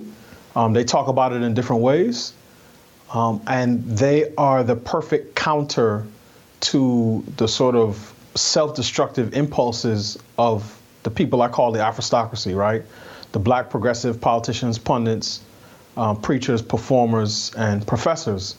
Um, those people want to, quote unquote, liberate black people out of existence through promoting abortion, whereas Deion Sanders and Denzel Washington talk about the importance of family as, is, as it relates um, to sort of forming and shaping young people. Uh, and I thought that Deion, the, the two of them, have the track record of excellence in their respective fields. Um, they have the sort of cultural cachet where nobody's going to call them, them sellouts. And they have the courage to speak these timeless truths without sort of flinching, at least for right now. Now, we don't know what, if any, backlash Deion's going to get. And it may be to the point where he says, well, you know, I, I, didn't say things correctly and I wasn't meaning X, Y, and Z. That is always a possibility, particularly in sports. But he seemed quite calm and comfortable speaking his mind to Rich Eisen, and you, you heard the guy sort of laughing in the background. And it wasn't just that he said, I want these things in a quarterback. It's that he und- he he notices patterns enough to say there are certain things that two parent homes produce, and there are certain things that single parent homes produce, and I want um, different things from different sides of the ball, and that's why I look for you know different family structures to, to sort of build my team. That, that was a fascinating. And obviously, it, it doesn't hold 100% true all the time. Um, but it holds true enough for him to say these are the things that we look for in terms of the family structure of the players that we recruit. TJ, everything Deion said, I think is commonplace among all coaches. There's a profile of players that they want overall, and then as it relates to each position, but, but you know as well as I do, no white coach could say that. Not a chance. Um, that what they would say uh, on average, or, or, what they generally talk about is just the. They will talk about the family of the people that have great families, and then they'll talk about the person if they don't have a great family. This kid, you know, you ought to hear his coaches talk about him, and he's a great leader, and it becomes all about him if dad's not in the picture, or if he's, you know, and so, uh, you know I would prefer, and Deion would know better than I do, but I would prefer every kid on the team had two parents and they could pour into them because I think you'll just get better results based on that. But I've been around some D linemen that fit the profile that he's talking about, and holy cow, is he? I mean, he is right. I, th- there's a different kind of fire that he's talking about. Again, probably better results overall if you're looking at building a program, but if you're looking for a sack, I get it. Look, the defensive side of the football is the baby mama side of football. No, I'm just. it's just a fact. I, this was true back when I was playing. It, it, it's just a fact that, and I used to watch guys, because I ended up an offensive player uh, in in high, and, and one of the things I figured out about myself was there's a place you have to go mentally to play football mm-hmm. on either side of the ball. Mm-hmm. And the more personal pain you have to tap into to unleash that anger and the energy you need, the better football player you actually are.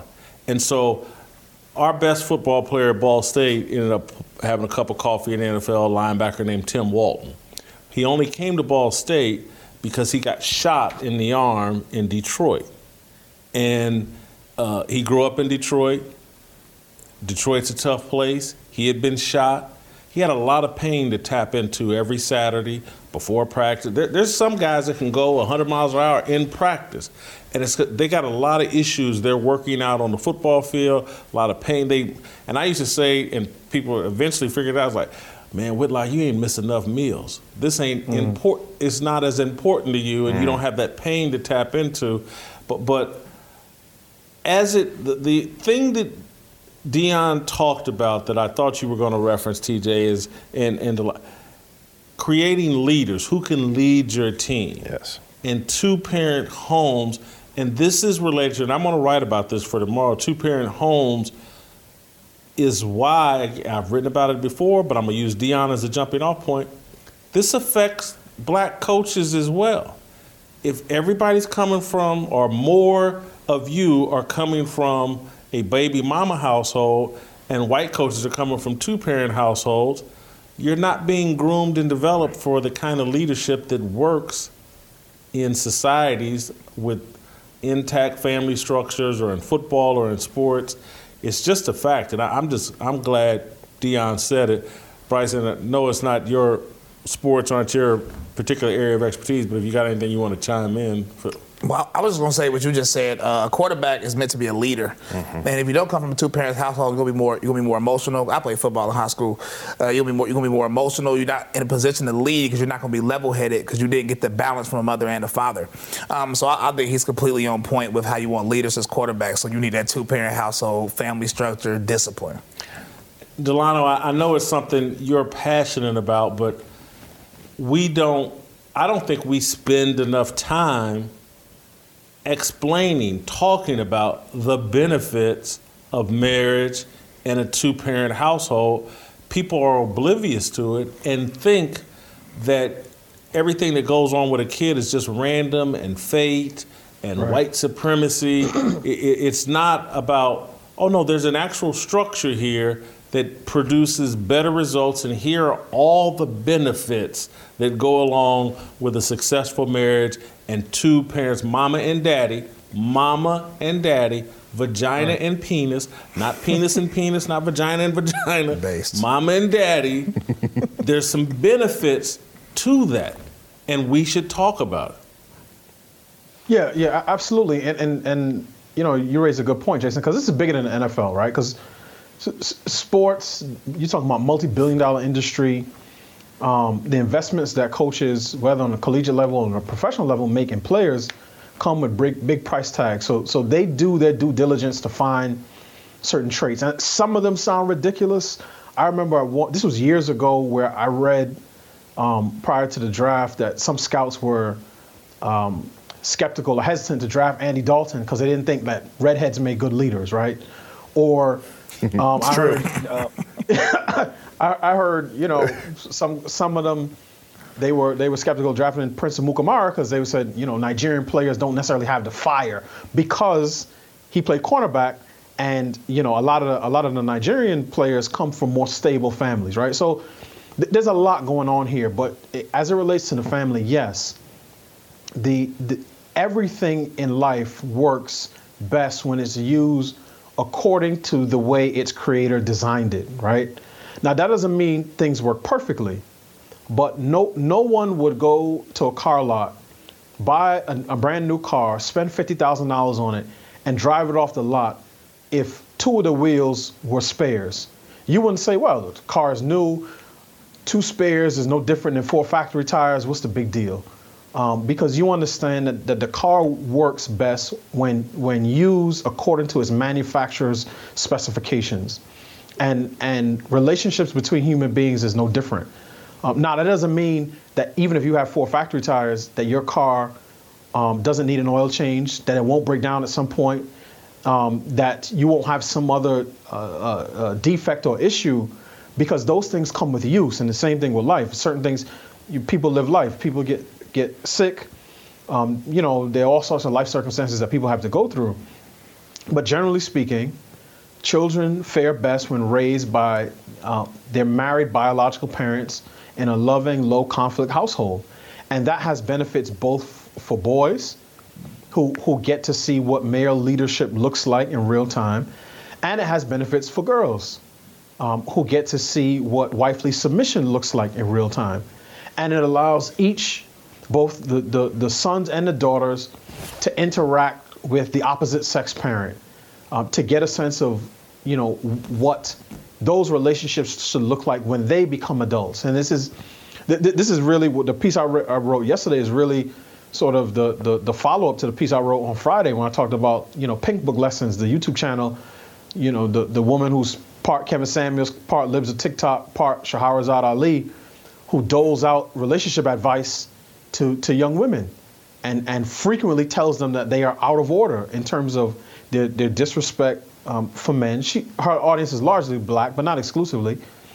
And the fact that their behavior, um, their style of dress, their mode of communication does not work as it relates to the needs and desires of men. So, excuse me, both both men and women benefit from the family structure as God designed it to be.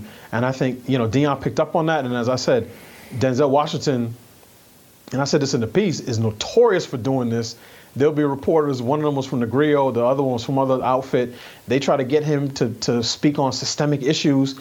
And he'll say, you know, one guy asked him about mass incarceration. He said, I, I think we need to make headway in the house because it all starts in the home. And he went on like a five minute, you know, monologue about why having mama and daddy in the house is best, particularly for the young man. Because if dad is not there, then the streets raise him and, and the prison ends up being his home. And this is a message that is, is true across the board, regardless of, you know, ethnic background or skin color. Um, but it's something that obviously has particular resonance in, in the black community. Delano, I know that you have to bounce here. You got a limited amount of time at CPI, but I want to ask you this, and and and then we may continue the conversation after you, after you go. I want to change up topics. I saw something over Twitter that kind of surprised me. You are a defender of the so-called Black National Anthem. Uh, mm-hmm help me understand. And the, the national, it's in controversy. It's in the news cycle again. Kari Lake didn't stand up during the so-called Black National Anthem at the Super Bowl. We're now playing two different national anthems at the Super Bowl. I don't like it, but you, uh, I think, are a defender of it. Yeah. So uh, let, let me start here. Right. I, I understand. One of the things that that makes America great, obviously, is, is our, you know, the, the, the, sort of rich cultural history and heritage that we have. But one of the things that, that I like about it is that I don't expect everyone to prioritize the same things I prioritize, right? I don't expect all of the country to have the thought patterns of a kid from Queens or from Brooklyn. I don't expect them all to think like a guy from Central Texas. So there's certain things that resonate with me that may not resonate with another person. And as I said, I tweeted um, when I was in elementary school, all black elementary school in Queens, we, we sung Lift Every Voice and Sing, typically at assembly. But every morning we would sing, you know, Star Spangled Banner and do the, the, Pledge of Allegiance, you know, hand over the heart and all that. Um, and that, that was completely fine. No, nobody had any issue with it. We, there weren't dual loyalties for, for, for the kids in my class. So when I saw conservatives reacting the way that they did, to a song that's a hymn that's over 100 years old that was given the nickname Black National Anthem sometime in the, in the late, early 1900s, it, it, it didn't make sense to me, um, to me personally, um, particularly Jason, because the song on Super Bowl Sunday was not introduced that way. It is known colloquially as the Black National Anthem, but no black person I know personally actually thinks that it's a separate anthem. So the fact that it was introduced by its name, Lift Every Voice and Sing, in the same way that America the Beautiful was introduced by its name, told me that this was an overreaction, an, unnecessary overreaction. Now, to be fair, I understand the overreaction because the NFL didn't start doing this until 2020, post George Floyd, in a moment where everybody was saying the country is systemically and endemically racist, and and part of what was happening before Floyd, and I would say particularly in, in the Kaepernick era of the NFL, was this notion that a country that is built on white supremacy and infected with racism um, needs to be torn down and rebuilt. And every country needs its symbols, it needs it, its its totems, it, it needs its um, its history. So when you rebuild, you need a new founding, not 1776 but 1619 you need a new flag. At the time, some people might have wanted the, the, the, the, race folks might have wanted, you know, the, the green, black, and red of the uh, UNIA, the Marcus Garvey organization. Now it's it's clearly the pride flag, clearly, because rainbow tops uh, trumps black in the hierarchy of oppression. So you need a new flag, and you need a new anthem. and Jason, if you remember, a couple years back, again, this was in the Kaepernick era. There was this notion, there was this, this, you know, was going around. I, I, th- I feel like Jemele Hill, Michael Smith might have commented on this. Oh, Star Spangled Banner, has a secret third verse that nobody talks about, and it talks about hirelings and slaves, and, and we need to get rid of the Star Spangled Banner. And at the time, some people were suggesting that we should lean into America the Beautiful. Now, I never got into that because I thought it was stupid, because I'm not, I'm not a super sensitive person like that, and I believe his, a country is like a family. It, it, it is what it is. You take the good, the bad, and the ugly, and you understand that that that family has shaped you in many respects, and you don't tear it down. And to the extent that you have a sharp blade in, in your pocket, it's not an axe to destroy, but it, it may be a pruning shears to, to clean so that it can grow better. So I approach Lift Every Voice and Sing the same way. It has its own history, it has its own context. The, the lyrics themselves are God honoring, and I am not a person that believes I have to react to everything that the left does. Right? I can stand on my own square, on my own two feet, and says, this means this particular thing to me. I understand how people may be using it, but I'm not willing to let it go just because some lefties think that we need to remake the, the entire country. So th- th- that, that's my general premise. And when I found out that it wasn't introduced as the black national anthem, I said, yeah, there's people making a big thing out of something that they should be um, more, it should prompt more questions for them to, to do their own research and explore, as opposed to these um, outsized sort of emotional reactions. So uh, uh, keep in mind, I, I'm Million Man March. Again, I've, I've told you I, I, I will never back away from the fact that, you know, used to get Farrakhan tape shipped to me at Ball State and been to Savior's Day and all that.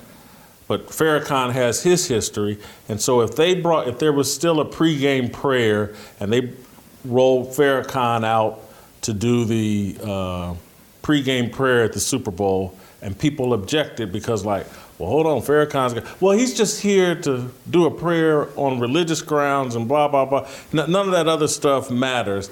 I, would be like, nah, that's BS. There, there's some baggage to Farrakhan that, that we can't ignore. In 1917, they started, the NAACP started calling this the Black National Anthem. If it wasn't called the Black National Anthem, it wouldn't, have be, it wouldn't be involved in the Super Bowl. It, it just wouldn't be. It would just because again, if they, I got some gospel songs I'd love for them to sing at the Super Bowl. we can start with something about the name of Jesus, and we'll get Roy, uh, Rance Allen out of the grave and send Kirk Franklin out there, and we will set it off Revolution. at the Super Bowl. Revolution, Kirk Franklin. We'll, we'll get a party Yeah, started. we'll, we'll set it off. But but the Black National Anthem is there because it's called the Black National Anthem, and it's there because of George Floyd. And so mm-hmm. I just don't think we can pretend like, oh, well, it's just lift every voice. It's a great hymn. I just don't think we can play that game. So, so here- here's how I would respond, right? One, I take your Farrakhan point, but the same issues you people would have with Farrakhan in 2023, they would have had in 1993. It's, it's not as if he, he sort of morphed from from you know this this unifying figure in, in the 90s uh, to to a more divisive figure in the 2020s. The, the, the same issues have, have been there. So so I, I think it's a little bit different. But but here, here's my point, Jason. And, and as I said, I, I think, and, and I'm, I may have to go back and do my research. th- There may have been some. I, it wasn't it wasn't a, a loud chorus of people, but a few influential people who say, "Look, why don't we sing America the Beautiful? It's a much better song than Star Spangled Banner, right?" And what I'm saying is, we would not allow people who have division and separatism on their mind to tarnish the the intent and legacy of America the Beautiful because they want to replace the Star Spangled Banner with it, right? In the same way, we, we would not back away from, you know, showing the American flag because there's some leftists who think, oh, the American flag itself is a hate symbol.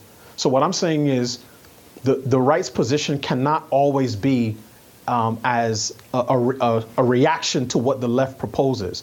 At a certain point, you have to say, no, th- this is a song created, you know, by a guy in part to honor Abraham Lincoln at a particular time in our history. And, and, I, and I grant you that I understand why it was being used, right? But the cultural significance of that song for, for black folks, yes, in part is because of, of, of the nickname, but but really it's the substance of the song it, itself, right? So so even in times where people where I've been at events, even as, a, as an adult, you know, like in college and stuff, it, they'll refer to it as, as lift every voice and sing. And and the one thing that, that I want to make clear is that in 1917, the NAACP at, at that point, you know, James Weldon Johnson, this was not a separatist song at that point.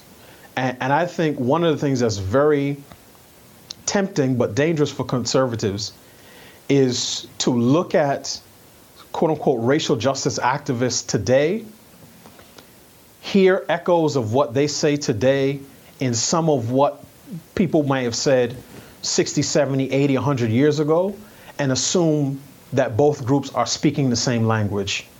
So if if uh, a black person in 1915 talks about feeling oppressed, right, because of their race, they lived in a completely different world, one that many of none of us can really understand, than Patrisse Cullors and, and Alicia Garza, who take the money that they make off of George Floyd and Ahmaud Arbery and go and live in 98% white neighborhoods. So, so I think in the same way conservatives say that we should contextualize George Washington and Thomas Jefferson and understand that slavery was all throughout the world and that we shouldn't judge them on what we see as the worst moments in their lives. We have to apply the same standard of contextualization to things that may discomfort us at first.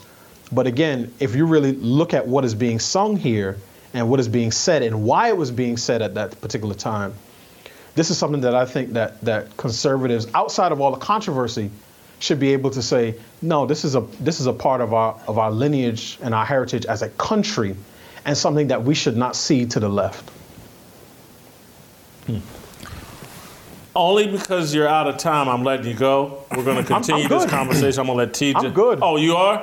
I'm good. Oh, okay. Well, hold on. Oh, no, all right. Well, th- then you know what? I'm going to let these guys jump in, and then I'm going to. I have one analogy for for Delano here. Uh, because I, I actually really like your position of we don't let the left hijack our symbols and make them what they want them to be. Otherwise, pretty soon we'll be out of symbols. I do like that point. I've made, I've made a similar point over the years. However, something, an analogy would be this. The rainbow, once upon a time, was a representation of God's promise to us that He would never flood the earth again. If the NFL takes the rainbow flag and puts it out there on the NFL field and says, This is for gay rights, I can't sit there and celebrate, all right, this rainbow to me actually means this, and here's what it was designed to be, and what it mm-hmm. really means is God's promise to me he'll never flood the earth again. And so for you, it means something. The rainbow still to me means that God will not flood the earth. But I'm well aware the NFL marched out there and said, This is for pride. That's it. And this is in your face. And that's what the NFL is doing with the black national anthem. This is for black people. All you white people, this, you and your white supremacy national anthem, Star Spangled Banner, you keep that. We're the real Christians over here, the black people. We're going to sing this, this Christian hymn. And that's why I just don't think we can ignore that because they're making it so blatantly obvious. Here's a symbol, here's what it means, now sing along. Yeah, I, I think that's a great point, TJ. I think one of the big differences is that I don't even think most Christians understand what the symbol of the rainbow originally meant, right? And and and that is the big difference, I would say, in terms of the the black folk who come to this organically, right? Now again, I, I granted that I understand why people have a reaction. The same way we talked about this, Jason, last year with Juneteenth, right? And and and maybe there's an argument for keeping certain things local or within your specific community because once they go national, they, it presents an opportunity for more misunderstanding. But I, I married a gal from Texas. Her family's been celebrating Juneteenth for, for decades. And I've seen some of the Juneteenth celebrations. Now, I grew up in New York, so it, it wasn't a thing for me. But when Juneteenth, and I, I think this is to your point, TJ, as is presented even subtly or more explicitly by the people who I think want to cause division, as the true sort of Independence Day for America, even though at, at, the time of the Emancipation Proclamation, um, there were still two states that in which slavery, after that proclamation, two states in which slavery was still legal, one being Kentucky and the other one, ironically enough, being Delaware. Um, there were people who pushed back on it. And what I'm saying is, you the, I think the right should be careful about cutting off our nose to spite the left's face, right? Because a lot of our struggles, sort of publicly, are about history and symbols. And what I'm saying is we can't always cut and run. Now, certain things I think have been so bastardized that trying to fight for them become an uphill battle, right? The swastika is a symbol, I think, from sort of Indian culture that predates the Nazis. I'm not arguing for trying to reclaim that.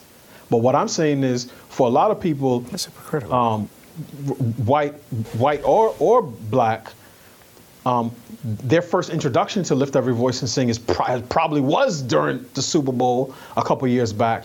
So it's still fairly it's still fairly new.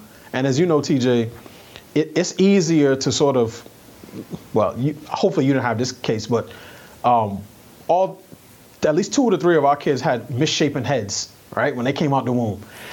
And women of a different generation would have said, look, that baby head is all different types of shapes. Let, let, me, let me shape it now while it's young and soft so that as it grows, it forms in, it, in its proper place.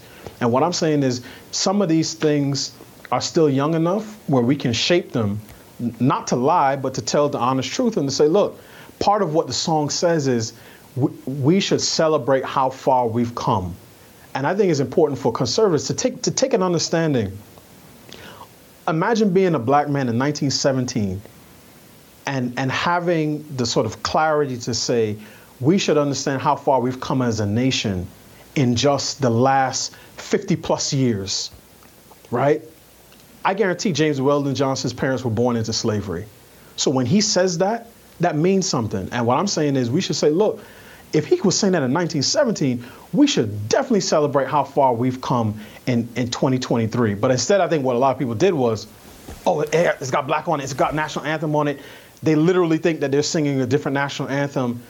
Let's, you know, pounce and, and jump on it. And I, and I think that plays into, and I'll, this is the last piece I'll say, that plays into the notion that the left has that the right is not a, a comfortable place for black people who um, still have a sense of small p pride, not not pridefulness, but still feel like, hey, yeah, you I'm- just hit my I'm- word. No, no, I, I, I got we, it. We got to I get got rid of it. Small or capitalized or, or small pride, is pride, and this this all flows from racial idolatry to me. But go, I, I'm- don't want to cut saying you off. I'm idolatry. sorry. I, am not saying idolatry, and, and I think there's a difference because Jason, when when you there is no one I think in the public sphere who is as as associated with his university as Jason Whitlock.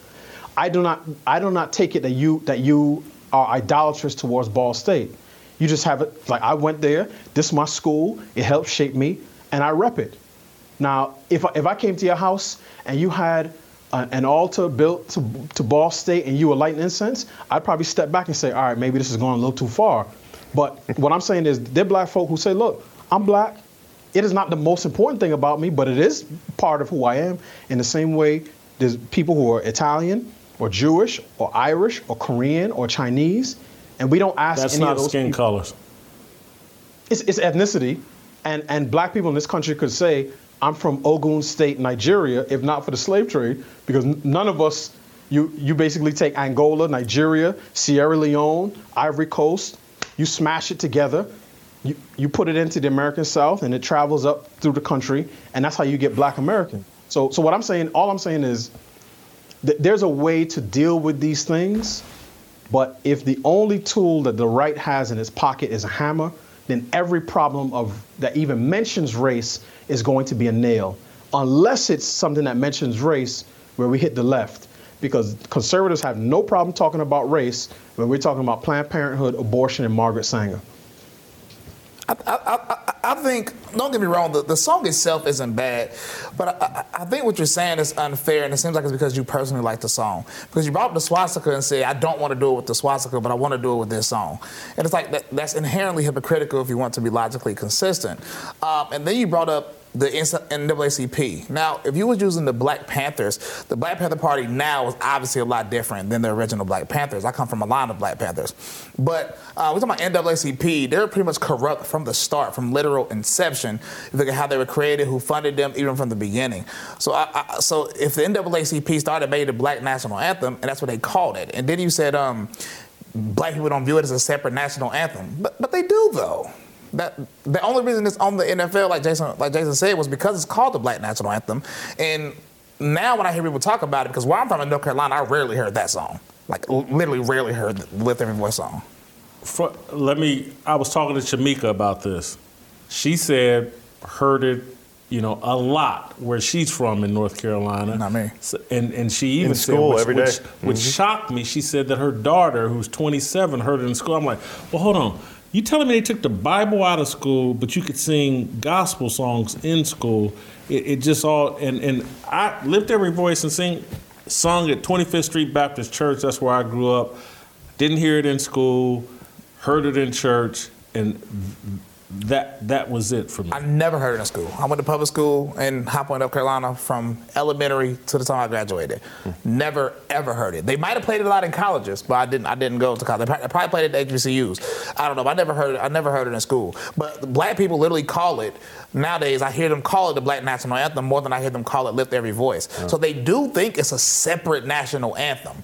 And then they had end racism on the Super Bowl field. If y'all saw that, Hasn't worked yet, but they'll, they'll get there.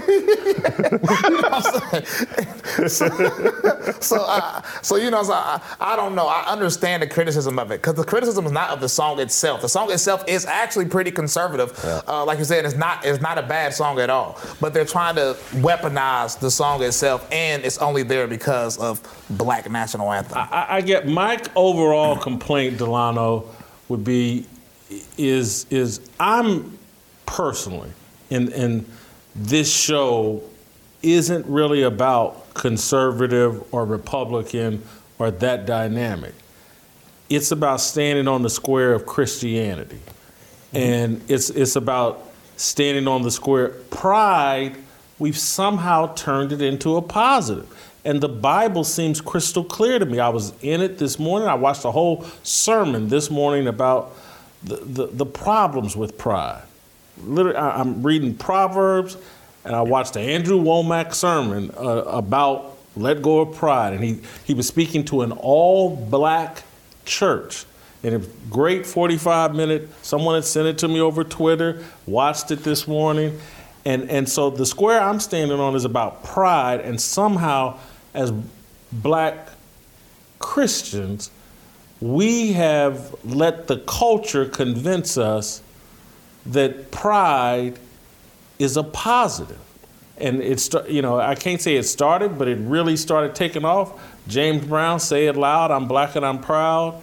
And it's just taken on a life of its own where pride, pride, pride is a good thing. I got, I'm proud of being black. I'm proud.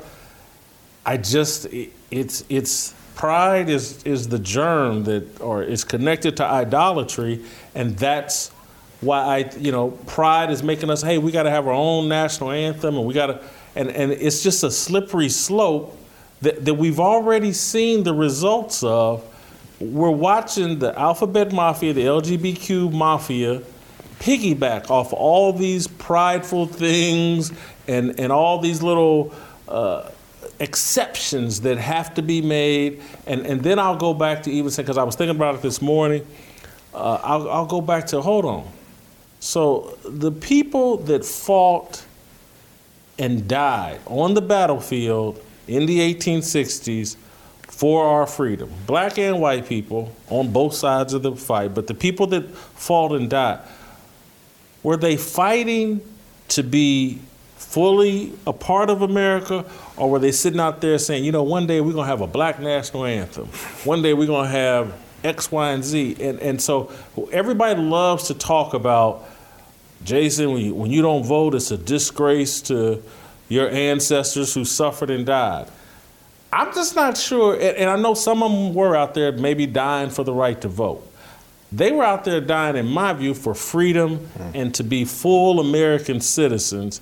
And so I want to be free. I want to be a full American citizen. I want to participate in the not just out of uh, a selfishness or make me feel good.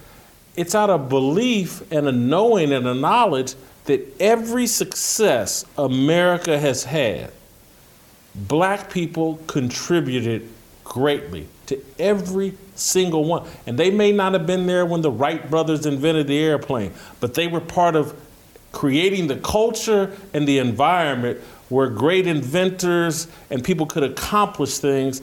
And so I just want to be fully baked into that. I don't want to build little separate things. There's nothing wrong with the national anthem and and the promotion of a black national anthem, even though it's a spiritual song and all that. It's just more racial division that clearly if if not for the great Saint George Floyd who came and, and fentanyl gave us their only begotten son, George Floyd, to save all of us, that national that black national anthem would just not be playing at the Super Bowl.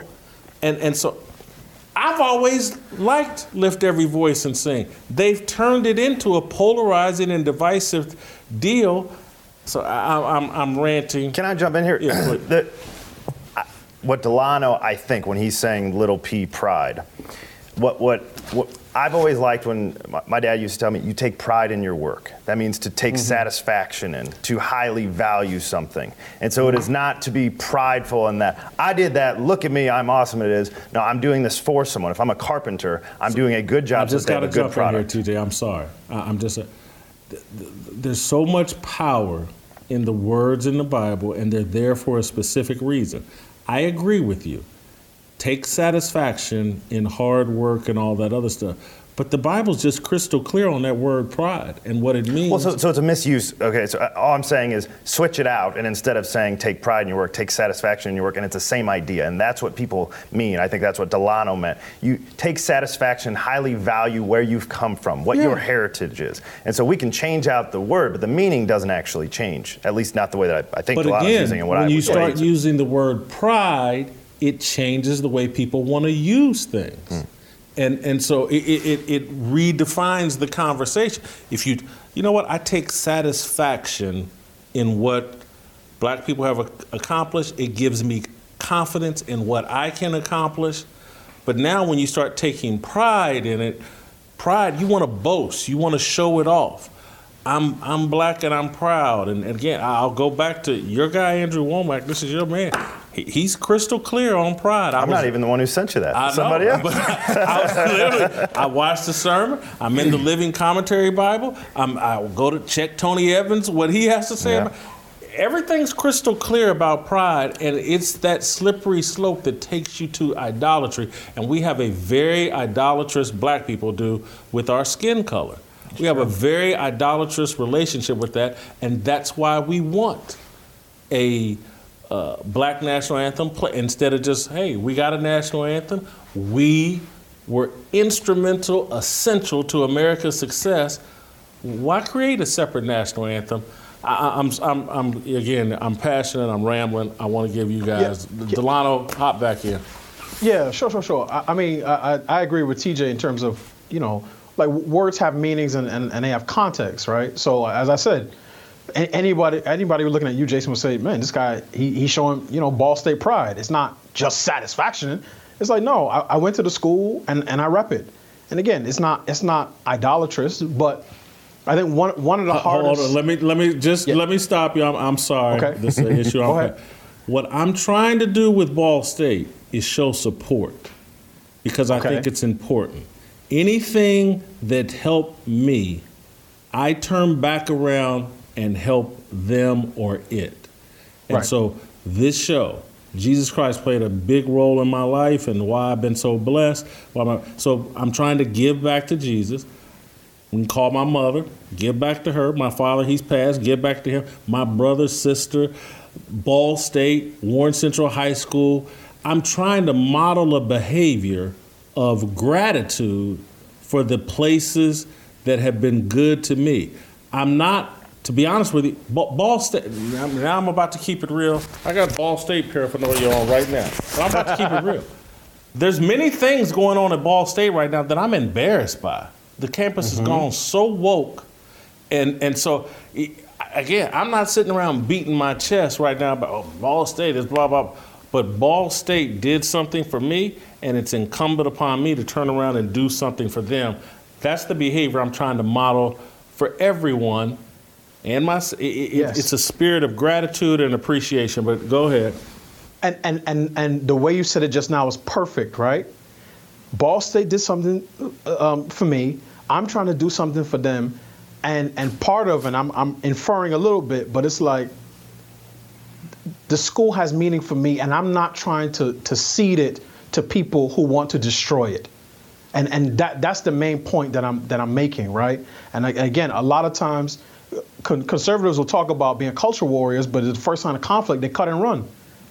Now, there's certain things that, that where where the, the territory has been so infected, it's like, all right, we may have to come back to this a different day when when we can s- soften up this defense a little bit. But there are other things, and, and this is where I would disagree with Bryson, where it's like, this this is not lift every voice and sing. And even Jason, you said you you sung it in church. Again, I've I've sung it from hymnals, and it wasn't referred to as the Black National Anthem, and certainly not in church, right? Maybe at a cultural event, at a Black Step show, so on and so forth. But it's like this is not one of those things where the overwhelming majority of people have attached a negative meaning to it. I think th- there's a certain number of people online who are doing that.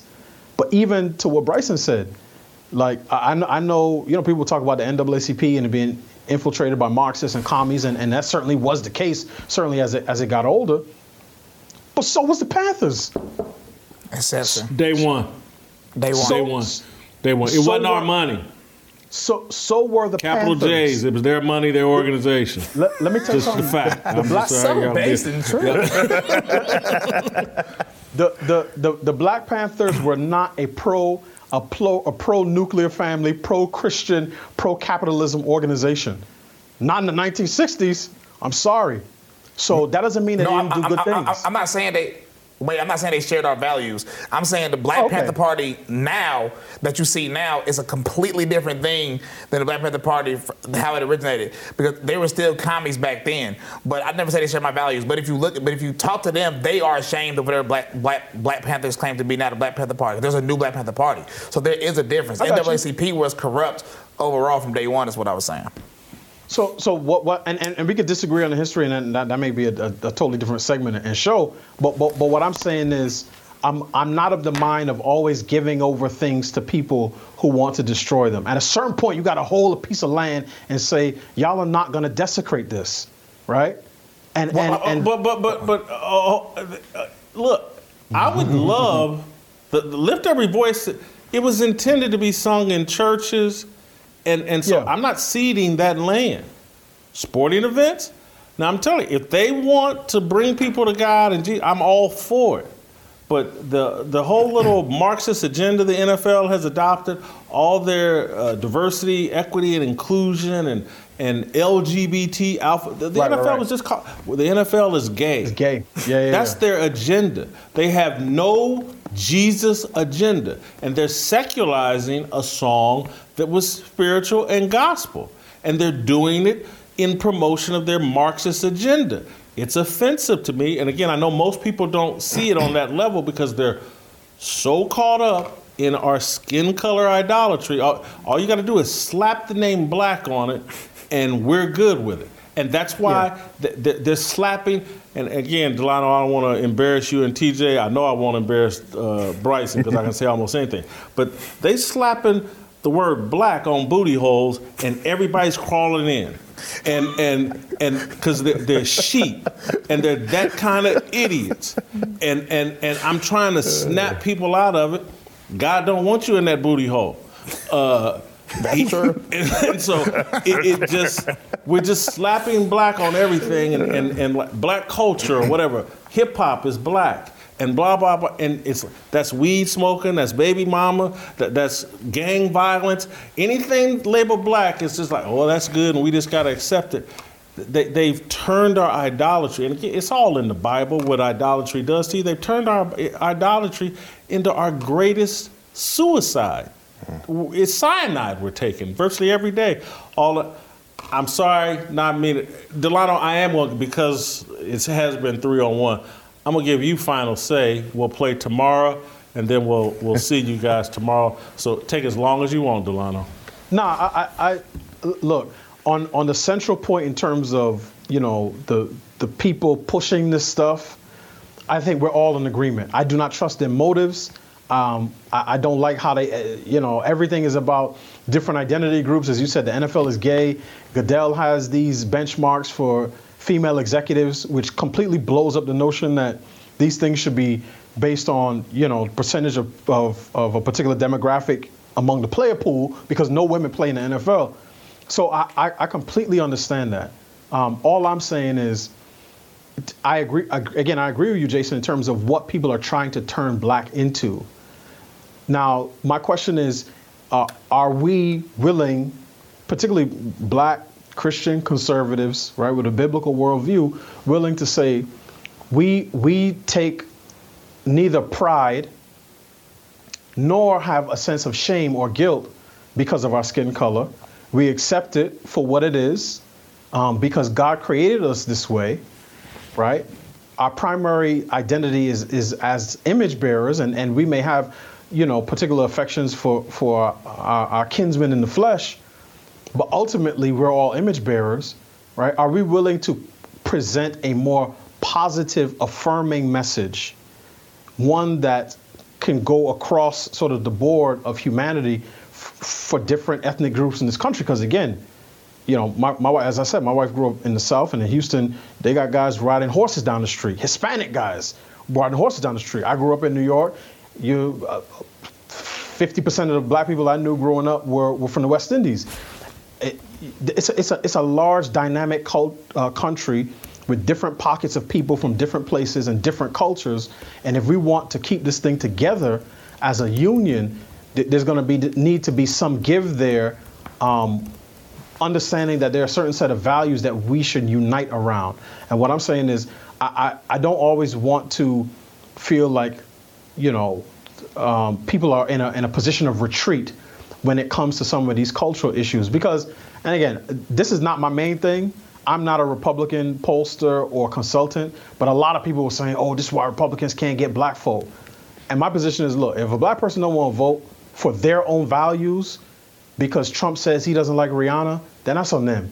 Then you won't get what it is that you vote for, right? that's, that's, that's a personal choice.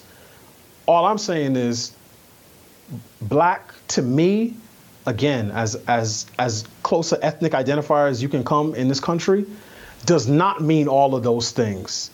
I refuse to let blackness be defined by Nikole Hannah-Jones, Ibram Kendi, BLM, and the, the, the useful idiots in the Afrostocracy. I don't want to give up that fight. There may come a day where, where I do, and I said, look, great separation is here. If this is if this is what black is going to mean for the broader culture, I can't go with y'all, right? As I said in one of my, my pieces a couple weeks ago, y'all gonna call me names. It's better to be Uncle Tom than the Sambo.